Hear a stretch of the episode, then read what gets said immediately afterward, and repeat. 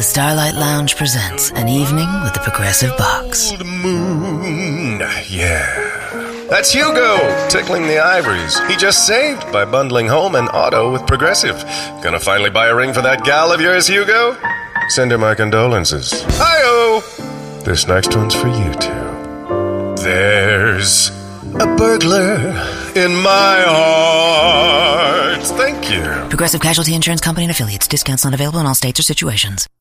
This podcast is a member of the Voices of Wrestling Podcasting Network. Visit voicesofwrestling.com to hear the rest of our great podcasts, as well as show reviews, columns, opinions, and updates across the world of wrestling. Many, many, many, Mickey, Mickey, Mickey, Fishy, Fishy!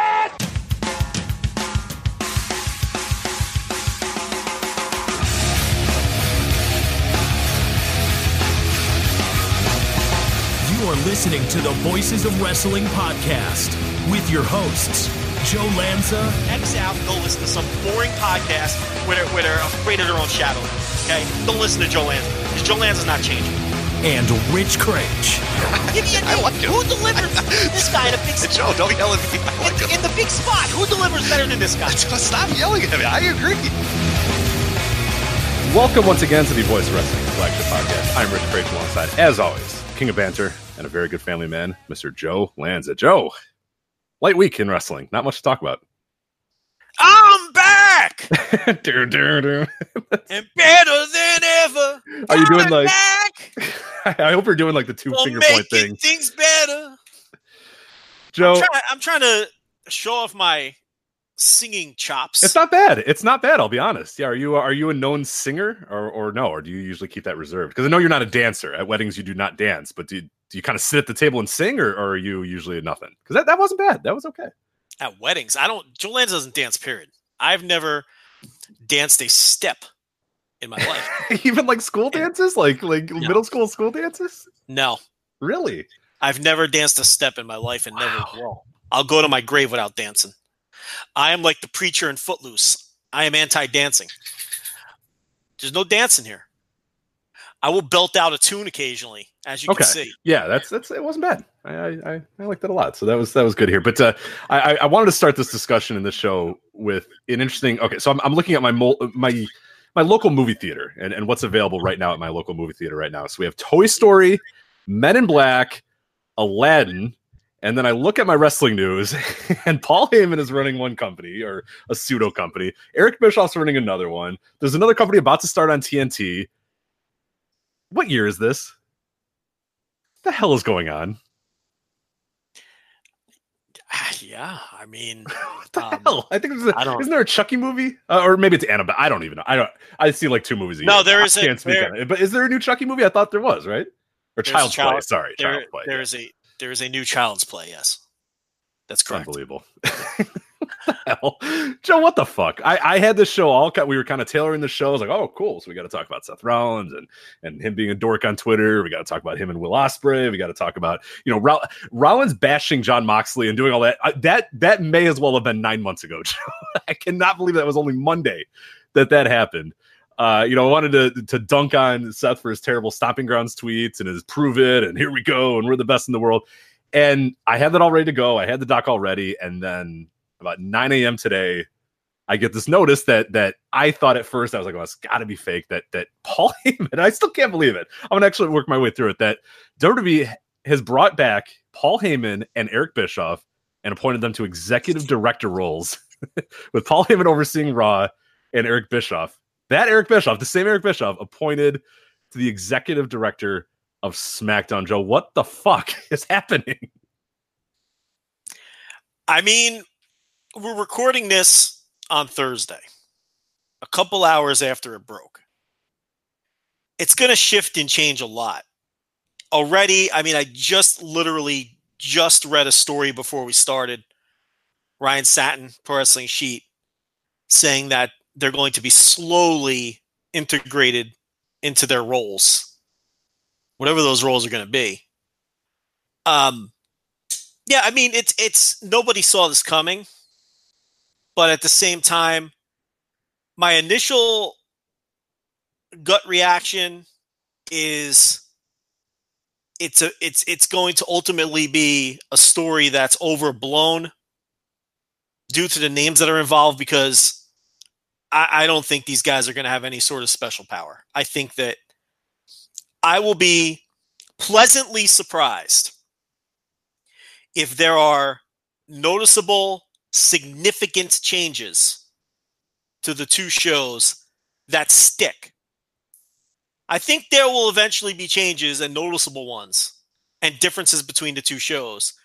Because when Vince McMahon gets an idea in his head, sometimes he carries it out with gumption to start, and then it always reverts back to what he is. Sure. So, and look, when it comes to Raw, you'll know immediately. You'll recognize Heyman's fingerprints if they come to the forefront. His are easy. You'll notice the things that that are changing. And you'll you'll notice his fingerprints. Bischoff, I don't, I, you know, his will be a little bit harder to tell. Best case scenario is the two shows do ultimately end up being drastically different, and I mean drastically different.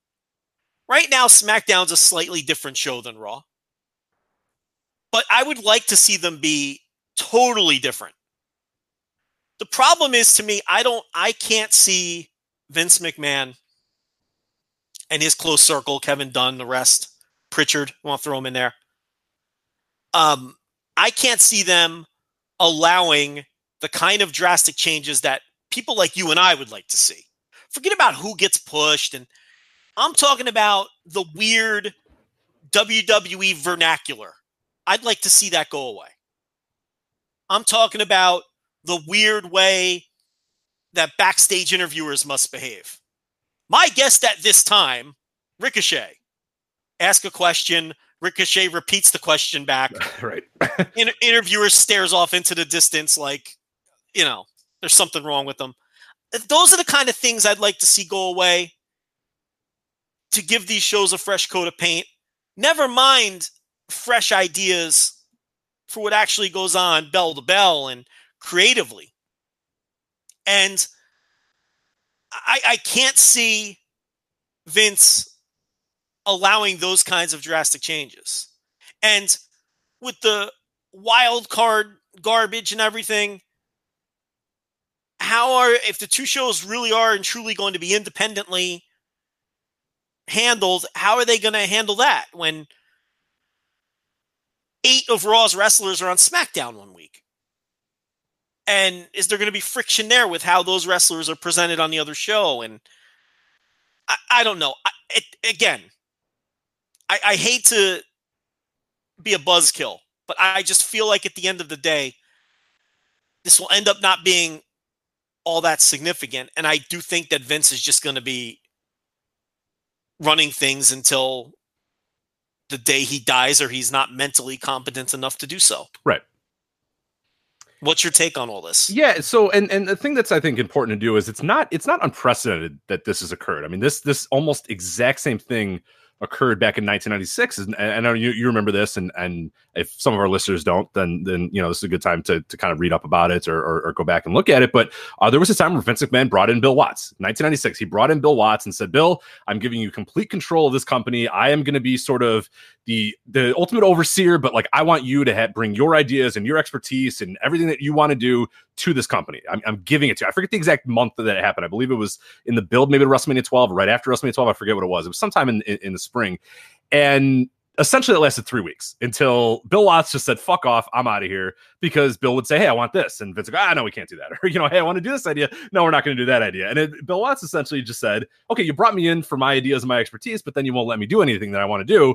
Well, then I'm I'm useless here and, and I'm gonna leave. So that lasted a few weeks. You know, there was in 1994, he brought in, you know, guys like a Jerry Jarrett um, uh, to kind of be a little bit more of a creative liaison and, and, and whatever. And that lasted very small amount of time as well. This has happened from time to time. And we, we talk about, we can go back even to uh, the original brand split, which I think this most sort of closely resembles in terms of Raw and SmackDown.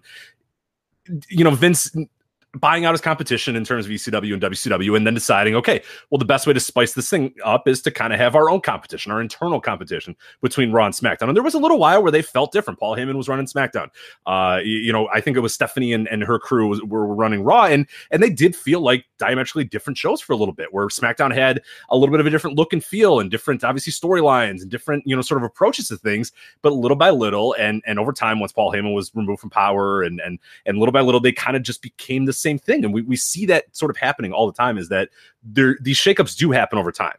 This isn't unprecedented for it, but they don't stick. They never really last beyond a little bit. And and, and even when they do last, there still has sort of the overarching fingerprints of, of Vince McMahon all over it, and that's what this is going to be as well. When we we read some of the you know the the press releases about this and everything about it is that yes, these guys are quote unquote executive directors, and and we'll we'll talk in a bit about the hierarchy of WWE and where the hell you know like Triple H falls into this or whatnot. But these guys are executive directors of these brands, but at the end of the day, it's still Vince McMahon being the filter uh, one way or another. And like you said, it, it's it's a little bit more complicated this time too because if you have this wild card rule and if you are going to share talent between the two, then presumably Paul Heyman and Eric Bischoff have to work together, and you can't have diametrically different shows if those guys are going to work together. If if Paul Heyman is going to book Dolph Ziggler, however he's going to book Dolph Ziggler, and Eric Bischoff wants to book Dolph Ziggler a completely different way, that just can't happen. It has to be an overarching. Everybody has to be somewhat on the same page, even if things kind of look and feel a little bit different in terms of of the overall. So I'm kind of with you in the sense that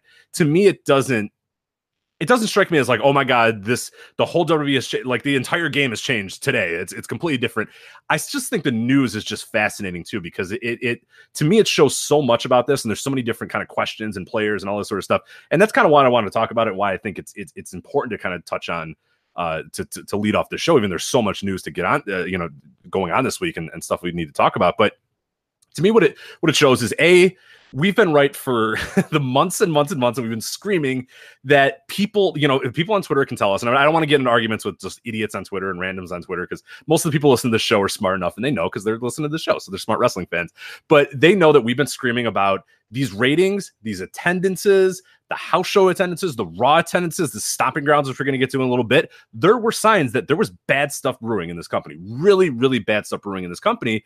And the idea that, oh, they don't care, ah, they, that doesn't matter to them, or ah, no, it's, it's water on the bridge, or whatever, they'll, they'll, they'll make it up, or hey, they got their TV deal, they, they don't care. They do care. I mean, this is, if, if things are going great, this move doesn't happen, right? Can we both agree on that and everybody listening can kind of agree on that. If if record house show business is occurring and and ross sold out in five seconds and stomping grounds was full and filled to the rafters or whatever this move doesn't happen right? No of course this is right. this is because things are going bad. I mean you know there's there's there'd be no reason yeah that, that's that's exactly why this is all happening and then two, I think the names are very interesting as well. And that's you know, and we'll get to Triple H here in a bit because I think he's an interesting thing. And I think a lot of people are taking different takes on on Triple H and how he presumably feels. And I think you and I have a similar idea. So we'll, we'll get to him in a in a bit. I just want to talk about these two guys right now. The idea that okay, Stomping Grounds was terrible attendance. Everett Raw was one of the worst show, worst attended Raws in in in, in modern history, and ratings are record lows all this sort of time and, and the idea that okay, all this stuff started happening, and we're to get a giant deal on Fox. We are about to move to Fox, the biggest TV deal we've ever had in our lives, and it's the same extent the USA deal with Raw is still to be one of the biggest deals they've ever had too. But the, the the SmackDown Fox one, I mean, this is like this game changing deal that they're coming with, and the idea is that okay, the two guys we're going to bring in to, to, to oversee this, presumably quote unquote, maybe the figureheads or whatever it's going to be, and, and in the case of Eric Bischoff, we'll talk about it, that in a sec as well, to be kind of the liaison between the company and Fox executives. The idea that the two guys that you bring in are Paul Heyman and Eric Bischoff. To me, is just it, it, it, If that's not the microcosm of everything that really, big picture wise, is wrong with WWE and the decision making of WWE, this is it right there. And, and I don't really I, like. I hate to throw Paul Heyman in this too because I truly believe, and I don't know what you think about this, Joe. I think that Paul Heyman, even though I don't know if his fingers on the pulse as much as it was ten years ago or fifteen years ago, I truly believe that that's the guy that's going to do the work, know what's going on in the wrestling business, aware of what's in the wrestling business, aware of what else is going on. Like he, I, I don't really. If he's given like a lot of power and a lot of whatever, I don't really think that Paul Heyman isn't going to work. I think Paul Heyman could work. The problem is, is he going to be able to get along with with Vince McMahon? Is he going to be able to get along with everybody? He's never done that. You know, he's been in power and in position many, many times, and it lasts a very short amount of time because he's kind of he, he's very opinionated. he's very strong willed. So that's my bigger worry: is that does the Paul Heyman thing last long versus can Paul Heyman do the job? I think he absolutely can do the job, and I think he's a guy that's going to work his ass off and, and know what's going on in wrestling, and still, I think has his finger on the pulse. Maybe, maybe before I get to Bischoff, Joe, do you kind of agree that, that Paul Heyman is a guy that at least you think on the outside is, is is somebody who seems to sort of understand what's going on? Well, let me ask you a series of questions. Um, do you, in general, in general, big picture in general, do you enjoy the Brock Lesnar stuff? I do. Big picture in general, did you enjoy the Ronda Rousey stuff? Of course. How about the Becky Lynch rise? Yeah, great stuff. How about not the Saudi disaster, but the Bill Goldberg return a couple of years ago when he was Yeah, against like, Brock Lesnar and Did stuff. you- yeah, it was awesome. yeah, it was incredible. That's all Paul Heyman. Yeah, exactly. That's the stuff that Paul Heyman had massive influence with. Brock Lesnar, obviously, Ronda Rousey, Goldberg, um, and and and and Becky Lynch. You could see his fingerprints all over it, and it's been widely reported that he's got his fingerprints and his hands and all of those things. And all of those things are like good. Those are that's been some of the best shit in the company over the last two or three years. So to answer your question, I have no qualms if somebody wanted to hand the reins over to Paul. If you gave Paul Heyman, let me put it to you this way. If you gave Paul Heyman absolute power to run Raw, I would be 100% confident it'd be a good to great show within six months. And I think ratings would start to turn around. How's that? How's that for a strong? There it is. Uh, is. What endorsement of Paul Yeah, absolutely. I mean that. I, I I genuinely mean that because I do think he keeps his finger on the pulse. All of the best shit in the company is the shit that he has a hand in creatively. And the most important thing about Paul Heyman, and again, we're talking about Becky Lynch and Brock Lesnar and the way Goldberg came off for four months. The most important thing about Paul Heyman is he might be the only person in that building who still understands what it takes to make a star Right. and to make somebody look larger than life and more impressive than everybody else. Because everything he has his hands in, it feels special and feels different from Goldberg to Rousey to Lesnar to Becky. There may be others that I'm not privy to or that I'm forgetting, but so yeah, I I I have no worries about. But but again, ultimately, I don't think these guys are going to have any kind of difference making power. But anyway, now go ahead and talk about Bischoff. and then there's Eric Bischoff, who it's just to me this is the idea that okay, we we need we need to have either a someone to shake things up and and, and change things and, and and help the product and yada yada yada, or we need someone that's going to be a good liaison between Fox and our company. The idea that Eric Bischoff was the guy that was chosen, I that's the one I can't. Again, the Paul Heyman one, like you said, if, if you told me that Paul Heyman was overseeing the entire company or the creative, I'd be like, yeah, fine, whatever. That's gonna be cool. I think he's he's a good guy. He's a guy that'll stand up for his ideas and yada yada, all that sort of stuff. I just cannot, for the life of me, understand the idea of going to Eric Bischoff. I mean, to me, that is it, it's so damning of how Vince McMahon and and whoever made whoever was at the table deciding that this was going to be the person that we wanted to appoint, whether it be a figurehead position, whether it just be a uh, whatever it is. The idea that Eric Bischoff is the guy we want to bring in and the guy we want to be the public face of this brand that's about to get the biggest publicity that WWE has ever gotten on Fox, and we want Eric Bischoff to be the guy. Is just to me, it, it- if there's nothing else that proves that that Vince McMahon or that WWE has no fucking clue what's going on in wrestling, it's that. Eric Bischoff, who the last time that dude has done anything successful was 1998. He had a, a year and a half where he didn't fuck that company up royally. And then he drove that company into fucking bankruptcy and or into, you know, death, basically. He wasn't the only reason, of course, but he was one of the primary reasons. And then the other thing, too, I love that we, we always just gloss over the fact that he was with TNA for, for years, too, and nothing happened there. And in a lot of cases, he drove that company into a lot of financial distress, too, in terms of going live and, and, and touring and all that sort of stuff. I mean, there was a lot of stuff that Bischoff did in TNA that was a horrible disaster as well. So the idea that, okay, we get to the table and who's the guy that we need to right this ship? Who's the guy that we can we can use, or who's the guy that could be the public face of us writing the ship, or whatever it may be?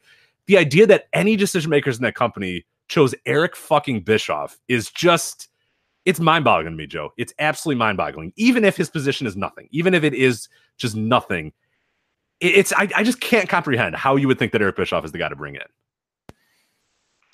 I mean, you said it all. The guy's been, and, and here's the other thing: he hasn't been involved in wrestling for what five years. We talk about finger of the pulse with Paul Heyman. Eric Bischoff has no finger on any pulse of pro wrestling whatsoever. He knows nothing. He knows whatever Conrad Thompson tells him to watch that week for his podcast. That's what he knows. He doesn't know shit about anything else going on in pro wrestling. Yeah, and and and like you say, he hasn't had any modicum of success whatsoever in twenty years, in literally twenty years. So I don't get that one either.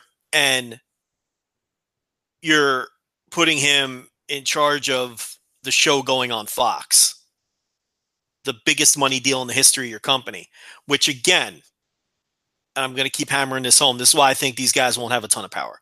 You really genuinely think they're going to let Eric Bischoff steer that ship? it would be ridiculous. Yeah. I don't, don't buy it. so. No, Rich, I don't. I, I don't buy it. I don't think this is a case of stupidity. I just don't. I do not buy it. I, I, I don't think they'll allow that to happen.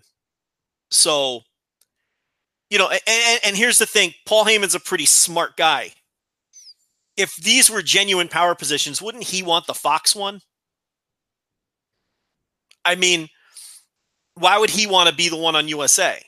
Um, I, I think eh, let's assume that these are big power positions. I think if if given an opportunity, I, I will say this for for one one credit to Bischoff is if you have these two people, if you decide okay, it's these two guys, okay, who goes to what brand? The idea of Paul Heyman getting in a room and talking to Fox execs, I don't know. I'd probably rather have Eric Bischoff because he's a, a very good bullshitter, professional bullshitter, longtime bullshitter.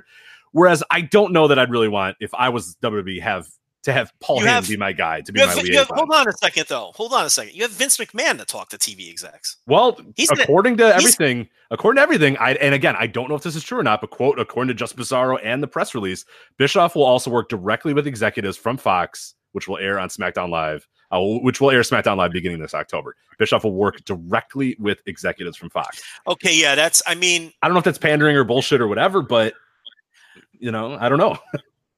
all right, uh, but I mean, I don't know. I still think something smells about this, and I don't. I still don't buy it.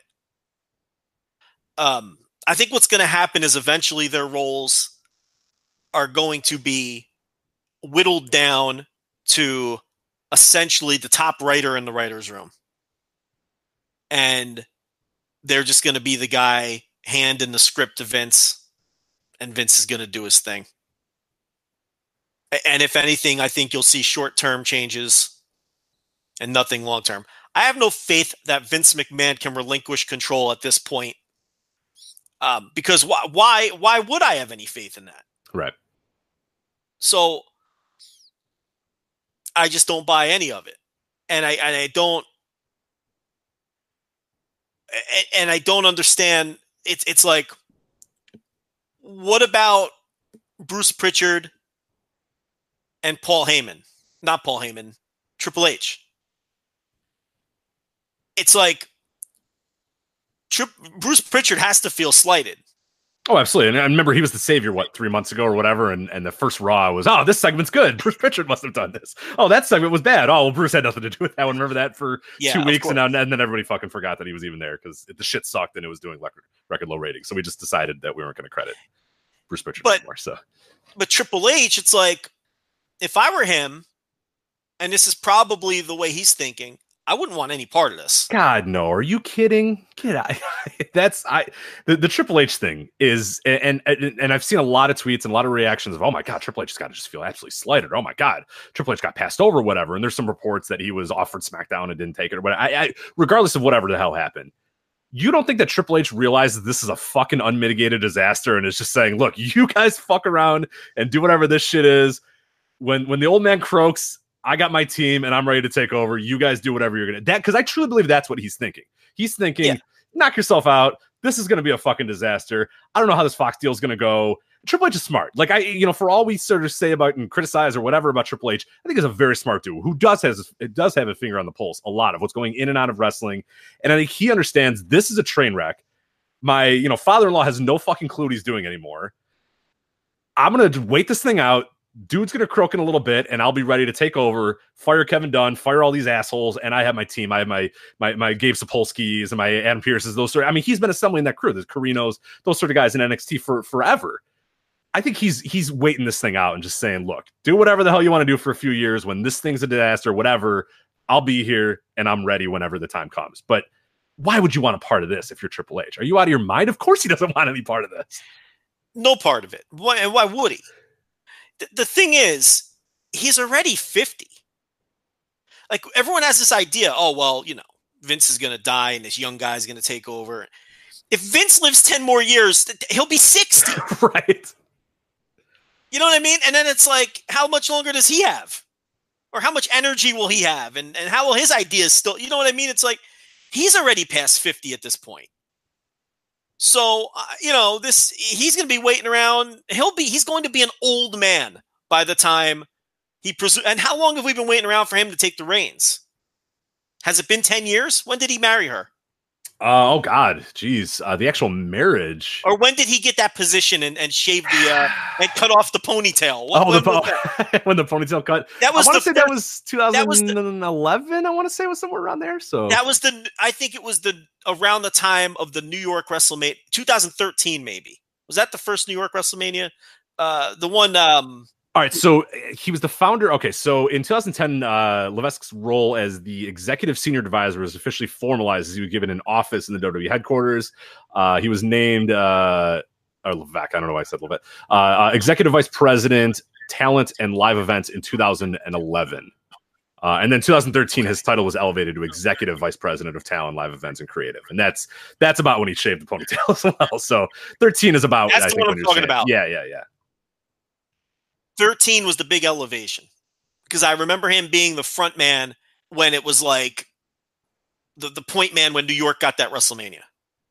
And that's when he revealed that he had the new professional haircut and all that. That it was 13. So either way, I mean, you know, that's six years since he got elevated to where he is now. And what, almost 10 years since he got an office position. So we're, we're creeping up on a decade of waiting around for this guy to take over. And, you know, Vince is what, 71? And if you ignore some of the rumors going around about his health, it's not inconceivable that he lives another seven, eight years. You know, it, it's, but yeah, I don't know why he, this, this is a, everything is moving backwards at terrifying rates. Whether it's the uh, the uh, the ratings, obviously, which we've been hammering home, the attendance, which we're going to talk about, is now spiraling downward. They had a money losing quarter, which is still unfathomable to me that they can lose money in a quarter. This company, and it, the second quarter might not be much better, even with WrestleMania and all that. And it's like, you know, this is not a good time. I mean, you could argue, okay, well, I could be the guy to turn it around, but with with with Vince still sitting there making the final decisions, and you have to filter everything through him. I'd let someone else. I mean, if if they if they fail on Fox, why do you want your name associated with that? Let Eric Bischoff be the fall guy. for Yes. something Oh, like I'm that. so glad you said that in exactly that term. And, and I did see that kind of bandied about. Is it possible that Eric Bischoff, who who who has no self respect anyway at this point, like you know what I mean, like he would not care. He just If- wants a paycheck. Exactly right. So if they said, "Hey, look, we don't know if this Fox thing's going to work out or not. You want a paycheck for a few months, and then we can blame you," and he probably said, "Sure, that'd be great." Why do you Like, think he? Why do you think he does that podcast where he just makes shit up out of thin air? Oh, what are you, Joe? Are you kidding? Are you kidding? Oh, come on. No, they had no plans for the White Hummer whatsoever, Joe. Are you kidding? doesn't remember anything, makes things up, lies through his teeth. That was so bad. It's a horrible show. It's it's highly successful, just like the other horrible Conrad show with with Pritchard. They both stink. Listen, you know I've never been a fan of either of those shows. I think they both stink, but people love that shit, and and and it's way more successful than than this show is. You know, but it's like, but they stink. But the only reason he's doing that he needs the money. So of course he's going to take. He doesn't care. I'm sure he'd like to do well. I'm not suggesting he's going to go there and sandbag it.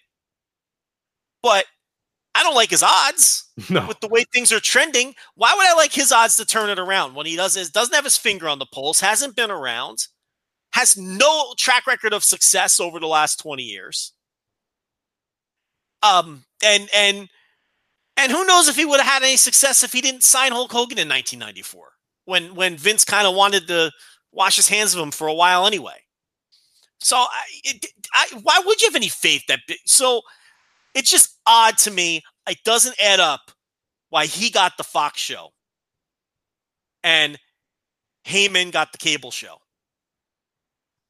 And it just seems to me that either Heyman was wary of the Fox thing because it might be an unwinnable game the way things are trending, or maybe Heyman was just more comfortable working with Brock and and and, and all of his and and Becky and and maybe if Ronda comes back and all his people on Raw, but that could always be moved and shifted. Wait, Becky's on SmackDown, isn't she? Who even knows anymore? No, I guess she's technically on Raw more than SmackDown now because she's the Raw Women's Champion. She's no longer the SmackDown Women's Yeah. Champion. So, So, and if the you're a wild big, card, Joe, wild card. and if you're a big star, you're on both shows. Is Right. there really a brand brand split at this point? Not really. No. I mean, if you're a big star, you're on both shows. It doesn't even matter. Um, so it's just that's a giant, weird red flag that I can't identify the reason for it. That Eric Bischoff ended up on Fox. That's it's weird to me. So I don't know what else you make of that, or or um, yeah. I, do I think he'll be successful? I mean, that's the thing. I don't know what their job is going to be. That's the other thing about this. Um, you know, ultimately, I, I don't think they're going to have a ton of power, and I don't think it's going to matter. But then, what's the point of all this? Um, one theory I heard tossed around was, you know, they've got the quarterly call coming up, hmm and it's not going to be a good quarterly call. No, it's going to be a bloodbath again. So maybe this is getting ahead of that. Oh, we got some changes coming. Right. We've got the guy who beat me for 83 weeks coming in. And and he's a tremendous wrestling mind.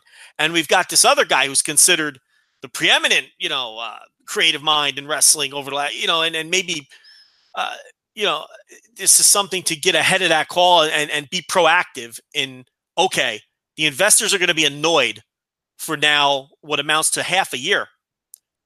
We've got to have some answers before they ask the questions. We have to show that we're being proactive about our declining business across the board. Because, Rich, literally everything is down. We'll find out about the net the network numbers. We'll find out on the call if they choose to, to share them this time. Right. Which they stopped disclosing, which should tell you all you need to know about the network numbers is hey, we don't need to disclose this. Hey, who cares? you know, George Barrios goes, ah, you know what? Whatever. You know, yes, if the numbers were great, they wouldn't say, ah, you know, let's not even, we don't That's even what I touch mean. on that. So yeah. if they, Let's talk about social media numbers instead. That's more important to our business than, you know, so network, if yeah. they don't if they don't talk about them, we'll know that they're not good too. Right. But both, uh, you know, both sides of television are, are not just down, but just tumbling badly. And um, Love and Hip Hop Atlanta beat them in the demo this week. By the way. Uh-oh. Okay, Uh-oh. and that's the that's the second or third time. So you literally cannot say number one on ca- still number one on cable. You can't even say that anymore because you know every other week they're they're even losing in the demo. That was the one thing people were holding on to. Well, they're still number one in the demo, and that's all that counts. Well, sometimes they're not anymore. And I don't know why the soccer game doesn't seem to count. Why does the shit like, Sports counts. It doesn't count sometimes. Yeah. yeah, like we just choose not to count that. But anyway, and SmackDown, same boat, you know, and and live attendance in the fucking shitter. You got a Raw five hundred fans, which people can't even find the last time Raw drew that that few number of paying fans.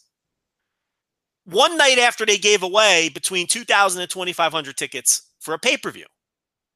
A pay per view, which, by the way, did 9,800 pay per view buys. And people are probably thinking, well, who cares? No one paid. But here's the thing that's 33% down Yeah.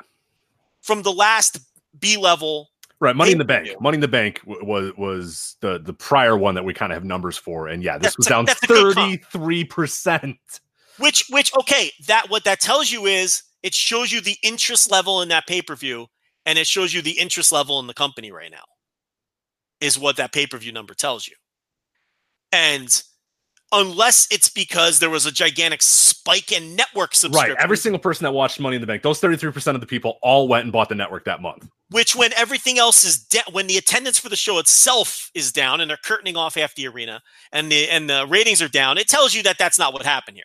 What it's telling you is there's far less interest in the company across the board, and it's bad. So circling back to the point I was making, maybe this is something that they they, they could be pro they, they could proactively walk into that call and say, well, here's what we're doing because we know all of this is bad. They'll never say that, but here's what we're doing. Uh, You know, here's you know, so they have something in all of our job. Look, shit, when things aren't going well in my job, and I have to go talk to my boss, I'm coming into that meeting armed with some proactive things that I have planned, or at least some BS. You can't walk into that kind of meeting and just go, ah, yeah, I know it's terrible, isn't it? I don't know what I'm going to do. yeah, well, we're fucked. Yeah, sorry. yeah. So, uh, you know, I, I relate it to what I do for a living as well. Like, you know, if I have one facet of what I'm responsible for failing badly, I better have a plan when I go talk to my bosses because they're going to ask me for a plan. And and I'll tell you what I've learned. I'm going to tell them my plan before they ask for it, so that they they know that I got my fucking head screwed on straight and I know what's going on, and that I'm aware of the problem and that I've been thinking about it before they asked me to think about it. So that could be what's happening here. And and again, sometimes it's even BS. You know, if it's BS, I think they're going to buy to buy myself some more time to fit. So maybe this is their version of BS to the investors. Here's what we're doing putting these two guys who you know the names, they've had success. They're in charge now as we move forward with the TV deal. What do you think of that theory? No, I think that's it's it's definitely one that that you have to look at the timing of this and in the idea that you know you're going to come to that investor call and if things are looking down and things are look you know not looking good. We we talked about uh, last year. I think it was Q4 of of uh, 2018 where Vince was talking about live event business, which was in the shitter, and that's when I basically said, "Why are you still doing these? Like, just cut these. They're stupid. They don't make any sense, or you know, cut them down drastically." And his idea was, "Well, we we have some changes in place for the live events, and we're going to turn things around." And nothing happened, and everything was the same, and they're still down. And there's only so many times that you can go to this investor call and say, "Yeah, well, you know, here we're going to do that," or "Yeah, we have an idea here, but this is what we're going to do," without there being some power difference or or, or some changes in executive positions and whatnot. And and you're absolutely right. That is probably what this is. That we need to say, "Hey, look, things are not looking good, but here's what we're doing to solve those issues." And and whether they will solve the issues or not, that of course will be up for debate, and and, and we'll see how you know the numbers look eventually. But you can't gum from you can't go another month and just sit down at that investor call and go, yeah, we understand stuff's bad, but we're, we're very confident that next quarter you just you can't keep doing that and, and and continue to get investor confidence. And and and the stock has you know had some issues over the last few months. It is down quite a bit from where it was even at, its high point, uh, like a half a year ago or even a few months ago. So there there is like there, there you have to show. As you said, sort of actionable things of this is down, but this is what we're going to do to solve it. And we are confident that what we are going to do is going to solve that issue because you can't just go and say, yeah, it's down, but yeah, eventually it'll be fine. We're sure of it. Like you, you just can't anymore, especially when the number is including live event attendance and, and including the ratings. You can't ignore it anymore. You can't hide behind it anymore. As much as people on Twitter want to think that you can hide behind it, you can't. it's it's out there in the open, and investors know about it, and people know about it, and and there's just there's not much more you can do. And and even to another extent too is is a lot of people believe that that this isn't like the idea that like well they'll just snap their fingers and all of stuff sudden stuff's going to come back. Like there there's there's probably long term i mean th- we may have not seen the worst yet. I mean this summer could be even worse. This next month could be even worse. I mean this was an eye-opening weekend for wwe in terms of the stomping grounds and everett and, and the raw and smackdown and whatnot. I mean this is this is bad stuff here. So you need to do something either from a public face or or or whatever to get back public confidence and to get back investor confidence. You just can't scoff at this stuff anymore and, and throw it under the, the bus or, or throw it under or sweep it under the rug i should say. Sweep under the rug. And the, the last conference call was the one of excuses. Oh, well, the house shows are down because all of our stars were injured, and remember that it was Right, like Roman Reigns is out, and this guy's out, and that guy's out. Well, they're all back. so you you, know? can't you can't again to use a work analogy you can't use excuses again now your bosses who are in this case the investors are going to want uh, you know actions what are we doing to change it now we we heard the excuses already even the people that work for me eventually i get tired of hearing excuses and i will cut them off and i'll say look no more excuses. What are you doing to change it? I know what's happening. That's why we're having this discussion. So what are we doing to change it? You know what i mean? Right. it's like it's like i and i don't want to hear the excuses anymore. Okay we i heard the excuses the last three times we talked. Now i want to know what the actions are. And the last conference call there were a lot of excuses. So it's just the timing of all this too and i and look i know it's been in the works i saw the report that they've they've been trying to talk Heyman into this for a number of weeks which tells you that he wasn't fully on board and he was kind of suspicious of taking it. And then, you know, they, then they started talking to, to Bischoff and, and got him to come on board too. Um, so look, you you reportedly have Triple H turning down one of these roles. You have Paul Heyman, who it took a month and a half to talk him into it. You know, it's it's like these are smart guys who know that you know they may just is there is there a way to win this game if you're in that position? Because what if things do turn around? Are you going to get the credit? But they will demote you or fire you if they don't turn around. If Fox turns around and says, "Well, this Raw is killing us. We're putting you on FS1," it, whose head is going to roll? This is Bischoff's. Who would want that job? You know, and if if if, it's if Raw's a huge success on Fox, who's going to be the front page of Variety, and who's going to be out is, is Vince. He's a genius, and now he's a genius on network television after forty years. You know that's how it's all going to go. So you know, what a bizarre story, and and I'm sure it's going to shift and change as we move through the week and even beyond. But it's really not encouraging to me when I see a report that oh they're going to be slowly integrated into their role. They're going to be worked in slowly. You know, it, I, again, I just have a hundred red flags, and I I genuinely don't believe that they're going to have real power. Just like you talked about Bill Watts, where when they tried this before, they didn't grant him any kind of real power. And he's another guy who he had been out of wrestling for at least four years. When was he in charge of WCW? So 92. 1992, yeah, 1992, he came into WCW, which was also when we talk about you know bringing old guys back in, eh, another disaster where a guy who I think he stopped booking, I want to say 86 or 87, and basically got out of wrestling and didn't really follow it and didn't do anything, and was brought back in 1992. So we're talking 86, 87, whatever, Yeah. to 1992, and was already lost, like like completely lost, had no idea what was going on in the modern business, and, and pretty much laughed out of WCW uh, as quickly as he was there. And that was 1987, 86, or whatever to 1992.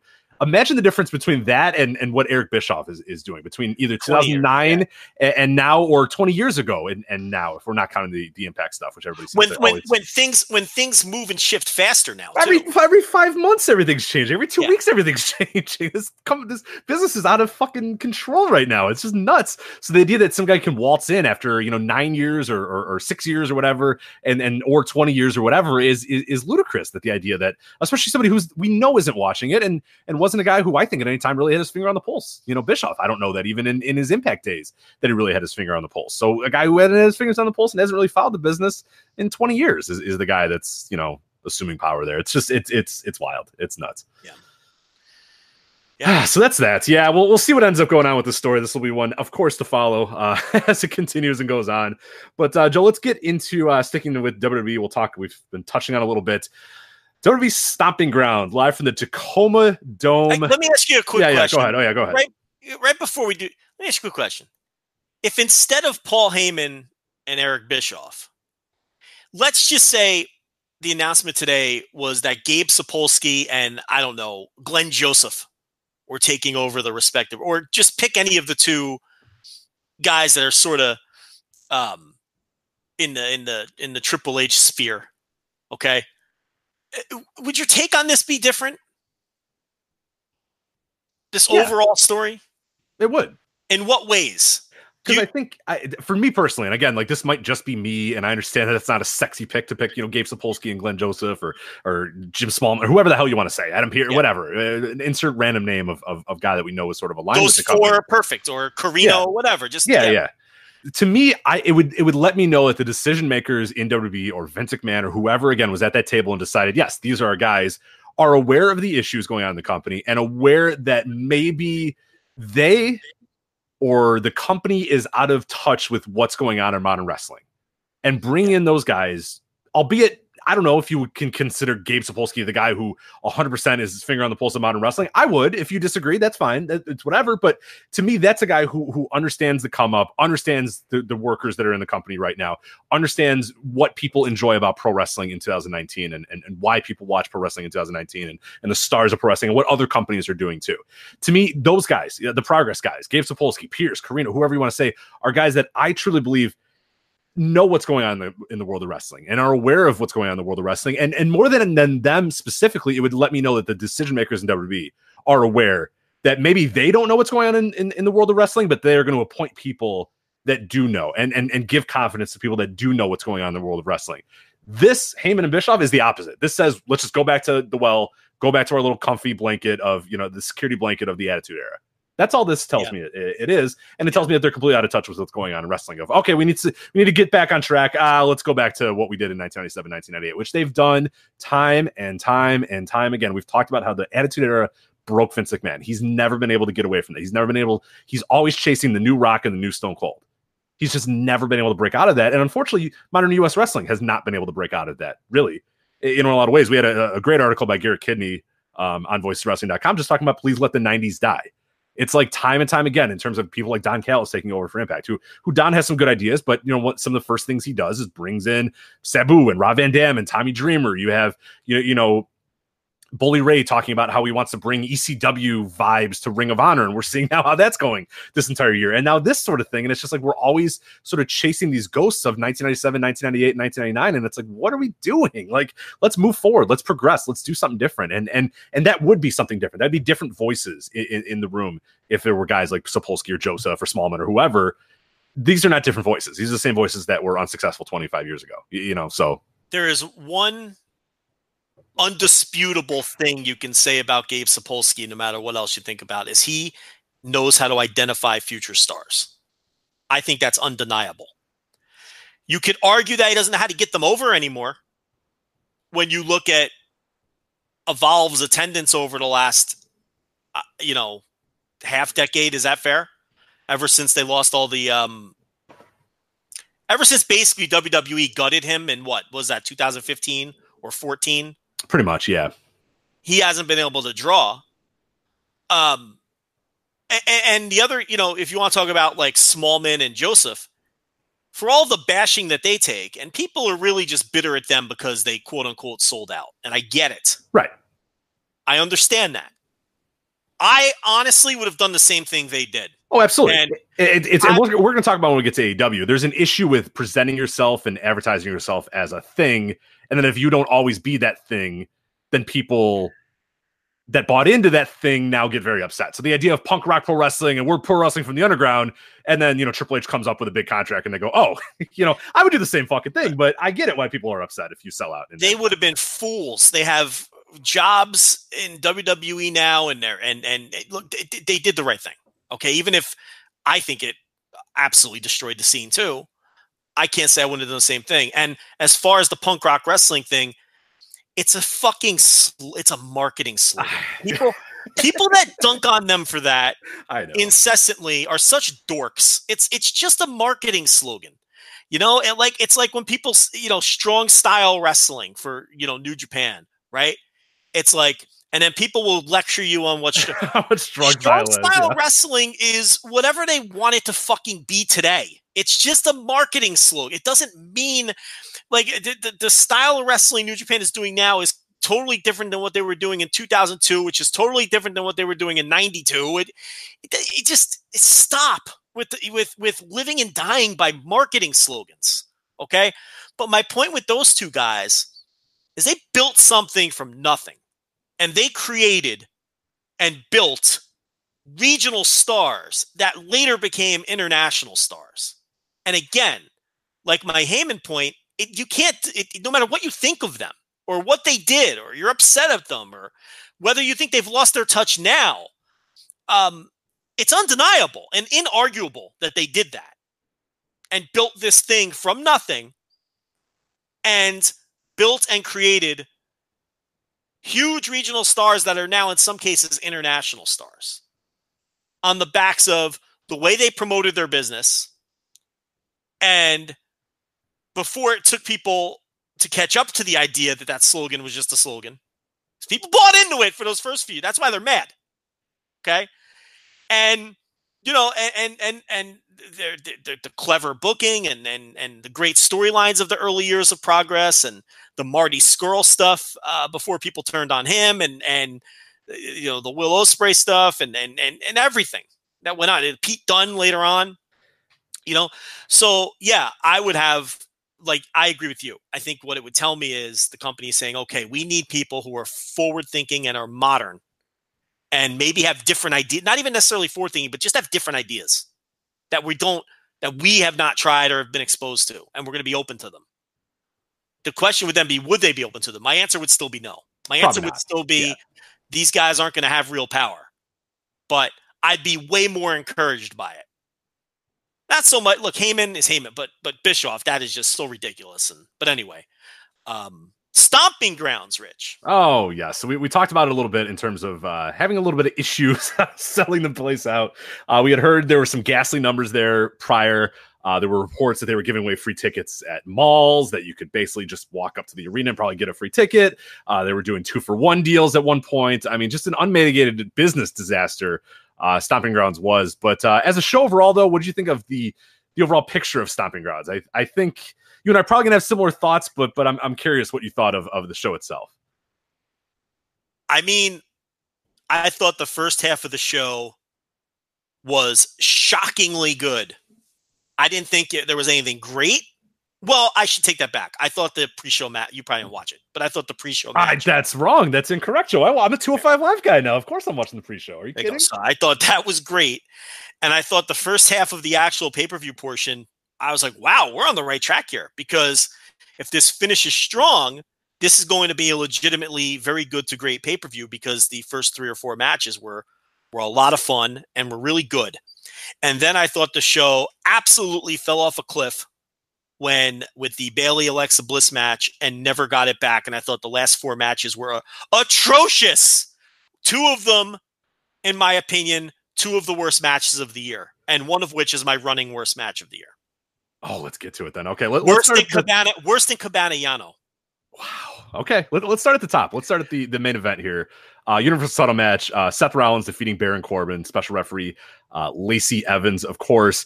Uh, the side topic that we have to touch on, of course, is the build up to this match. Is Seth Rollins being an absolute dork on Twitter and, and, telling everybody that you know WWE is the best wrestling in the world and yada yada yada and chest thumping all that sort of stuff. That was going to probably be the lead topic of this show. Obviously, we can't do that anymore because so many other things have happened. But uh, what was your take on Seth doing whatever the fuck he was doing, being team leader on on on Twitter? Uh, in the in the build up to, to stomping grounds and during stomping grounds as well. Because after the cruiserweight match, he was all ready to say, "Ah, that's hey, that's what we do here at this company, baby. This is what we are." And then this match happened. What, what, first off, about Seth Rollins being a dork on Twitter, what were your thoughts? Yeah, he came off like an absolute geek. Um, he got thoroughly owned by Will Ospreay consistently, which is a feat in itself. Um, and and the thing about it though is about 48 hours into it, it occurred to me that he was leaning into it a little too hard and he was doing shtick. And it's one thing I wouldn't begrudge Seth Rollins if okay, you've got Seth Rollins, he's the Universal Champion, he's the hardest pushed babyface in WWE. You want to make an argument for Kofi or Becky? Fine, they're a three headed monster. Is that fair? Um, but you know he's he holds the top title on the top show, and he hears all this shit about AEW all the time, and he and his his and, and Moxley is getting all of this hype uh, for the things he's doing in AEW and New Japan, and he's been hearing about New Japan for the last five years. And quite honestly, I wouldn't blame the guy if he had a little bit of chip on his shoulder about it, Could you? I mean, put yourself in his position. Oh no, for He's- sure. I mean, he's, he's the guy at the top of the company. Yeah. yeah, yeah, and I'm everything's the going biggest bad. company in the and- world. I'm Right. living my dream. I'm the top guy. I'm going out there and having great matches in his mind. Okay, you got to think of it through his his uh, uh, perspective, his point of view, and we're constantly getting shit on. Okay, and everybody else is getting all this praise. And I can understand why he'd have a chip on his shoulder. And I don't really have a problem with a guy like that saying, I listen, I'm the best. I'm in the number one company and I'm the best. But if he would have just left it at that, I would have just disagreed with him and rolled my eyes and moved on. But then he really started leaning in. And then he did the podcast with Sports Illustrated, and it became more and more obvious at that point. And I even tweeted this out at the time that it's just like, okay, now he's just parroting company stuff. And it's it's like I kind of lost interest in it at that point. Because now he's just doing company PR. Mhm. It's not it would have been interesting if he was just this guy with a chip on his shoulder who was bantering with Will Ospreay, and that's all they were doing was bant. Even you know, they, they're just they're having fun with each other. But when you realize that at least part of it is a company directive, because you know he's not doing that podcast on his own, and it's Sports no, of course not. And and some of the, the verbiage too, the take your ball Yeah. and go home is like Yeah. Vince McMahon playbook 101. Like that was on a sheet of paper saying, Hey, say this. Cause that's when Vince McMahon thinks that you quit and you can't handle things, that's the term that he's always used. And I heard it's uh, some people say, Oh, that's you know, not just a term that can it can relate to a bunch of different things, but it, it no, Vince McMahon has always used that term for a guy that walks out and, and throws a pity party for himself in terms of Stone Cold, Ultimate Warrior, The Rock, like even you know many guys have have have succumbed to Vince McMahon's take their ball and go home thing. And and, when, and when people are tired of taking his shit and they don't see things his way, yeah, that's the line that he uses. But at that point, it became more okay. Well, this guy is just he's doing company PR, and I'm sure he believes a lot of things he's saying. I mean, don't get me wrong, but um, it's it's more the company using him. Here's what it told me, Rich. The company has gotten to. They are very clearly gotten to with everything else that's going on in wrestling um, and and all of the their declining business on top of the critics just being harsher on them than ever. And everyone thinks it sucks except for this the most ardent ardent hardcore of WWE everyone else thinks it's it's it's just shit right now. And you know and and they have this new company coming in and they took one of their guys and he's hotter than he ever was for them. And all of these things they're gotten to. And they're using Seth in this case as sort of their willing surrogate to express that. That's how it all came off to me once the podcast came out, especially how hard he pushed it. And it, and that made and then it made sense to me why he was leaning in so hard on the day of the pay-per-view where he literally said I'm doubling down. And he knew what was planned for him in that main event and knew that that match was going to be shit and still leaned in and doubled down because he couldn't have possibly thought that that was going to be good. I- that's that's the thing that got me, and that's that's what I wanted to talk about more than anything. uh, in- instead of like railing on the Ambrose thing, and then he he leaned in even more and did like the ah, indie geeks in their basketball shorts doing flips or whatever, which is very hilarious for Tyler Black of all people to make that. But whatever. But that's when you knew he's just like okay, he's just doing like you know the the normal. Well, you know, I I make more money, and you guys are all geeks that do spy, whatever. He's, Yeah, he's he's feuding with a guy who looks like he parks cars at a strip club. exactly right. what is I know. And that's what I was like, oh, okay. Now, and people getting mad about that, I'm like, you're just playing right into it, which again is a pretty terrible strategy for you being the babyface champion. But whatever, it's their strategy because they're gotten to, so it's whatever. But the idea that he's going to go on there and talk about, hey, we have the best wrestling and pound the chest and and say, here we go. And then this was the main event. He knew he knew that this was Yes. coming. Like if I knew this was coming, I'm logging off for the day, and then maybe a week later, after I have a great match with AJ Styles or, or whatever it's going to be, that's when I say, "Hey, look, we've proved that we're." But he tweets that we're the best company in the world. We're doing great stuff. Nobody can touch and, us. and no one does it like me for as many nights as I do. And I'm and because here's the thing, he didn't hammer home that they're the best entertainment. He didn't hammer home that they're the best variety show. And no, he was talking about his wrestling and how he's the best on the the on the planet and all this. And he knew that that was the match that they had planned. I mean, it'd be one thing if he knew, okay, I'm going to go out there with Baron Corbin of all people. and I am going to tear the house down for 25 minutes and show people that I'm the best. But no, he knew that this was the plan. The worst match of the year.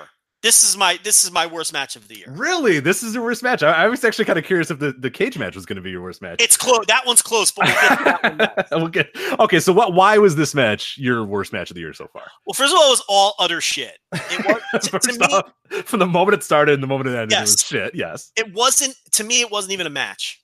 It was a long angle. That's number one. This was WWE storytelling at its worst, where you get the ref, it's Lacey Evans, and then it's just Vince's real good shit turned up to 10 because you know this was all him. Where the ref is just changing the rules as you go along. Mhm. But but here's why it's the worst match of the year. First of all, it's never going to be for me.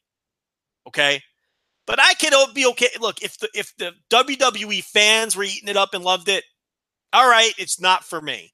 But Rich, nobody was enjoying this or wanted to see this.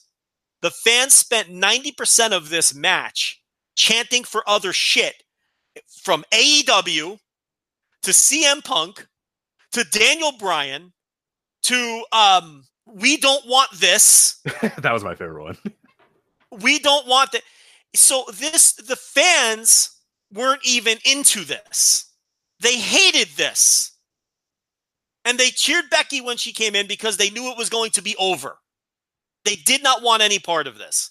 They wanted no part of Baron Corbin. Enough of it. Now, can we put to rest forever that Baron Corbin has the good heat? Can we put that to rest for eternity? Nobody bought tickets to the show. Joe, I don't know, man. I listened to Busted Open Radio this week, and I heard that he's got great heat and is one of the best he, uh, Are heels in this trying entire to wind company. me? So Are you, try, are you trying to wind me up?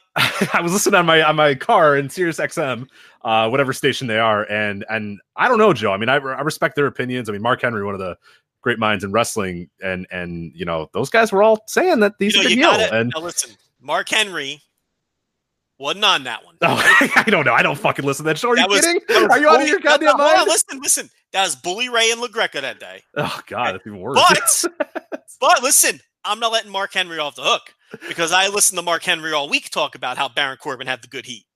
Okay, so all three of them are dopes and they're all lost. Okay, because uh, and, and look, and I don't, I didn't do it, but I quote tweeted them directly and said, "Explain the fucking attendance then and the crowd reaction to the match."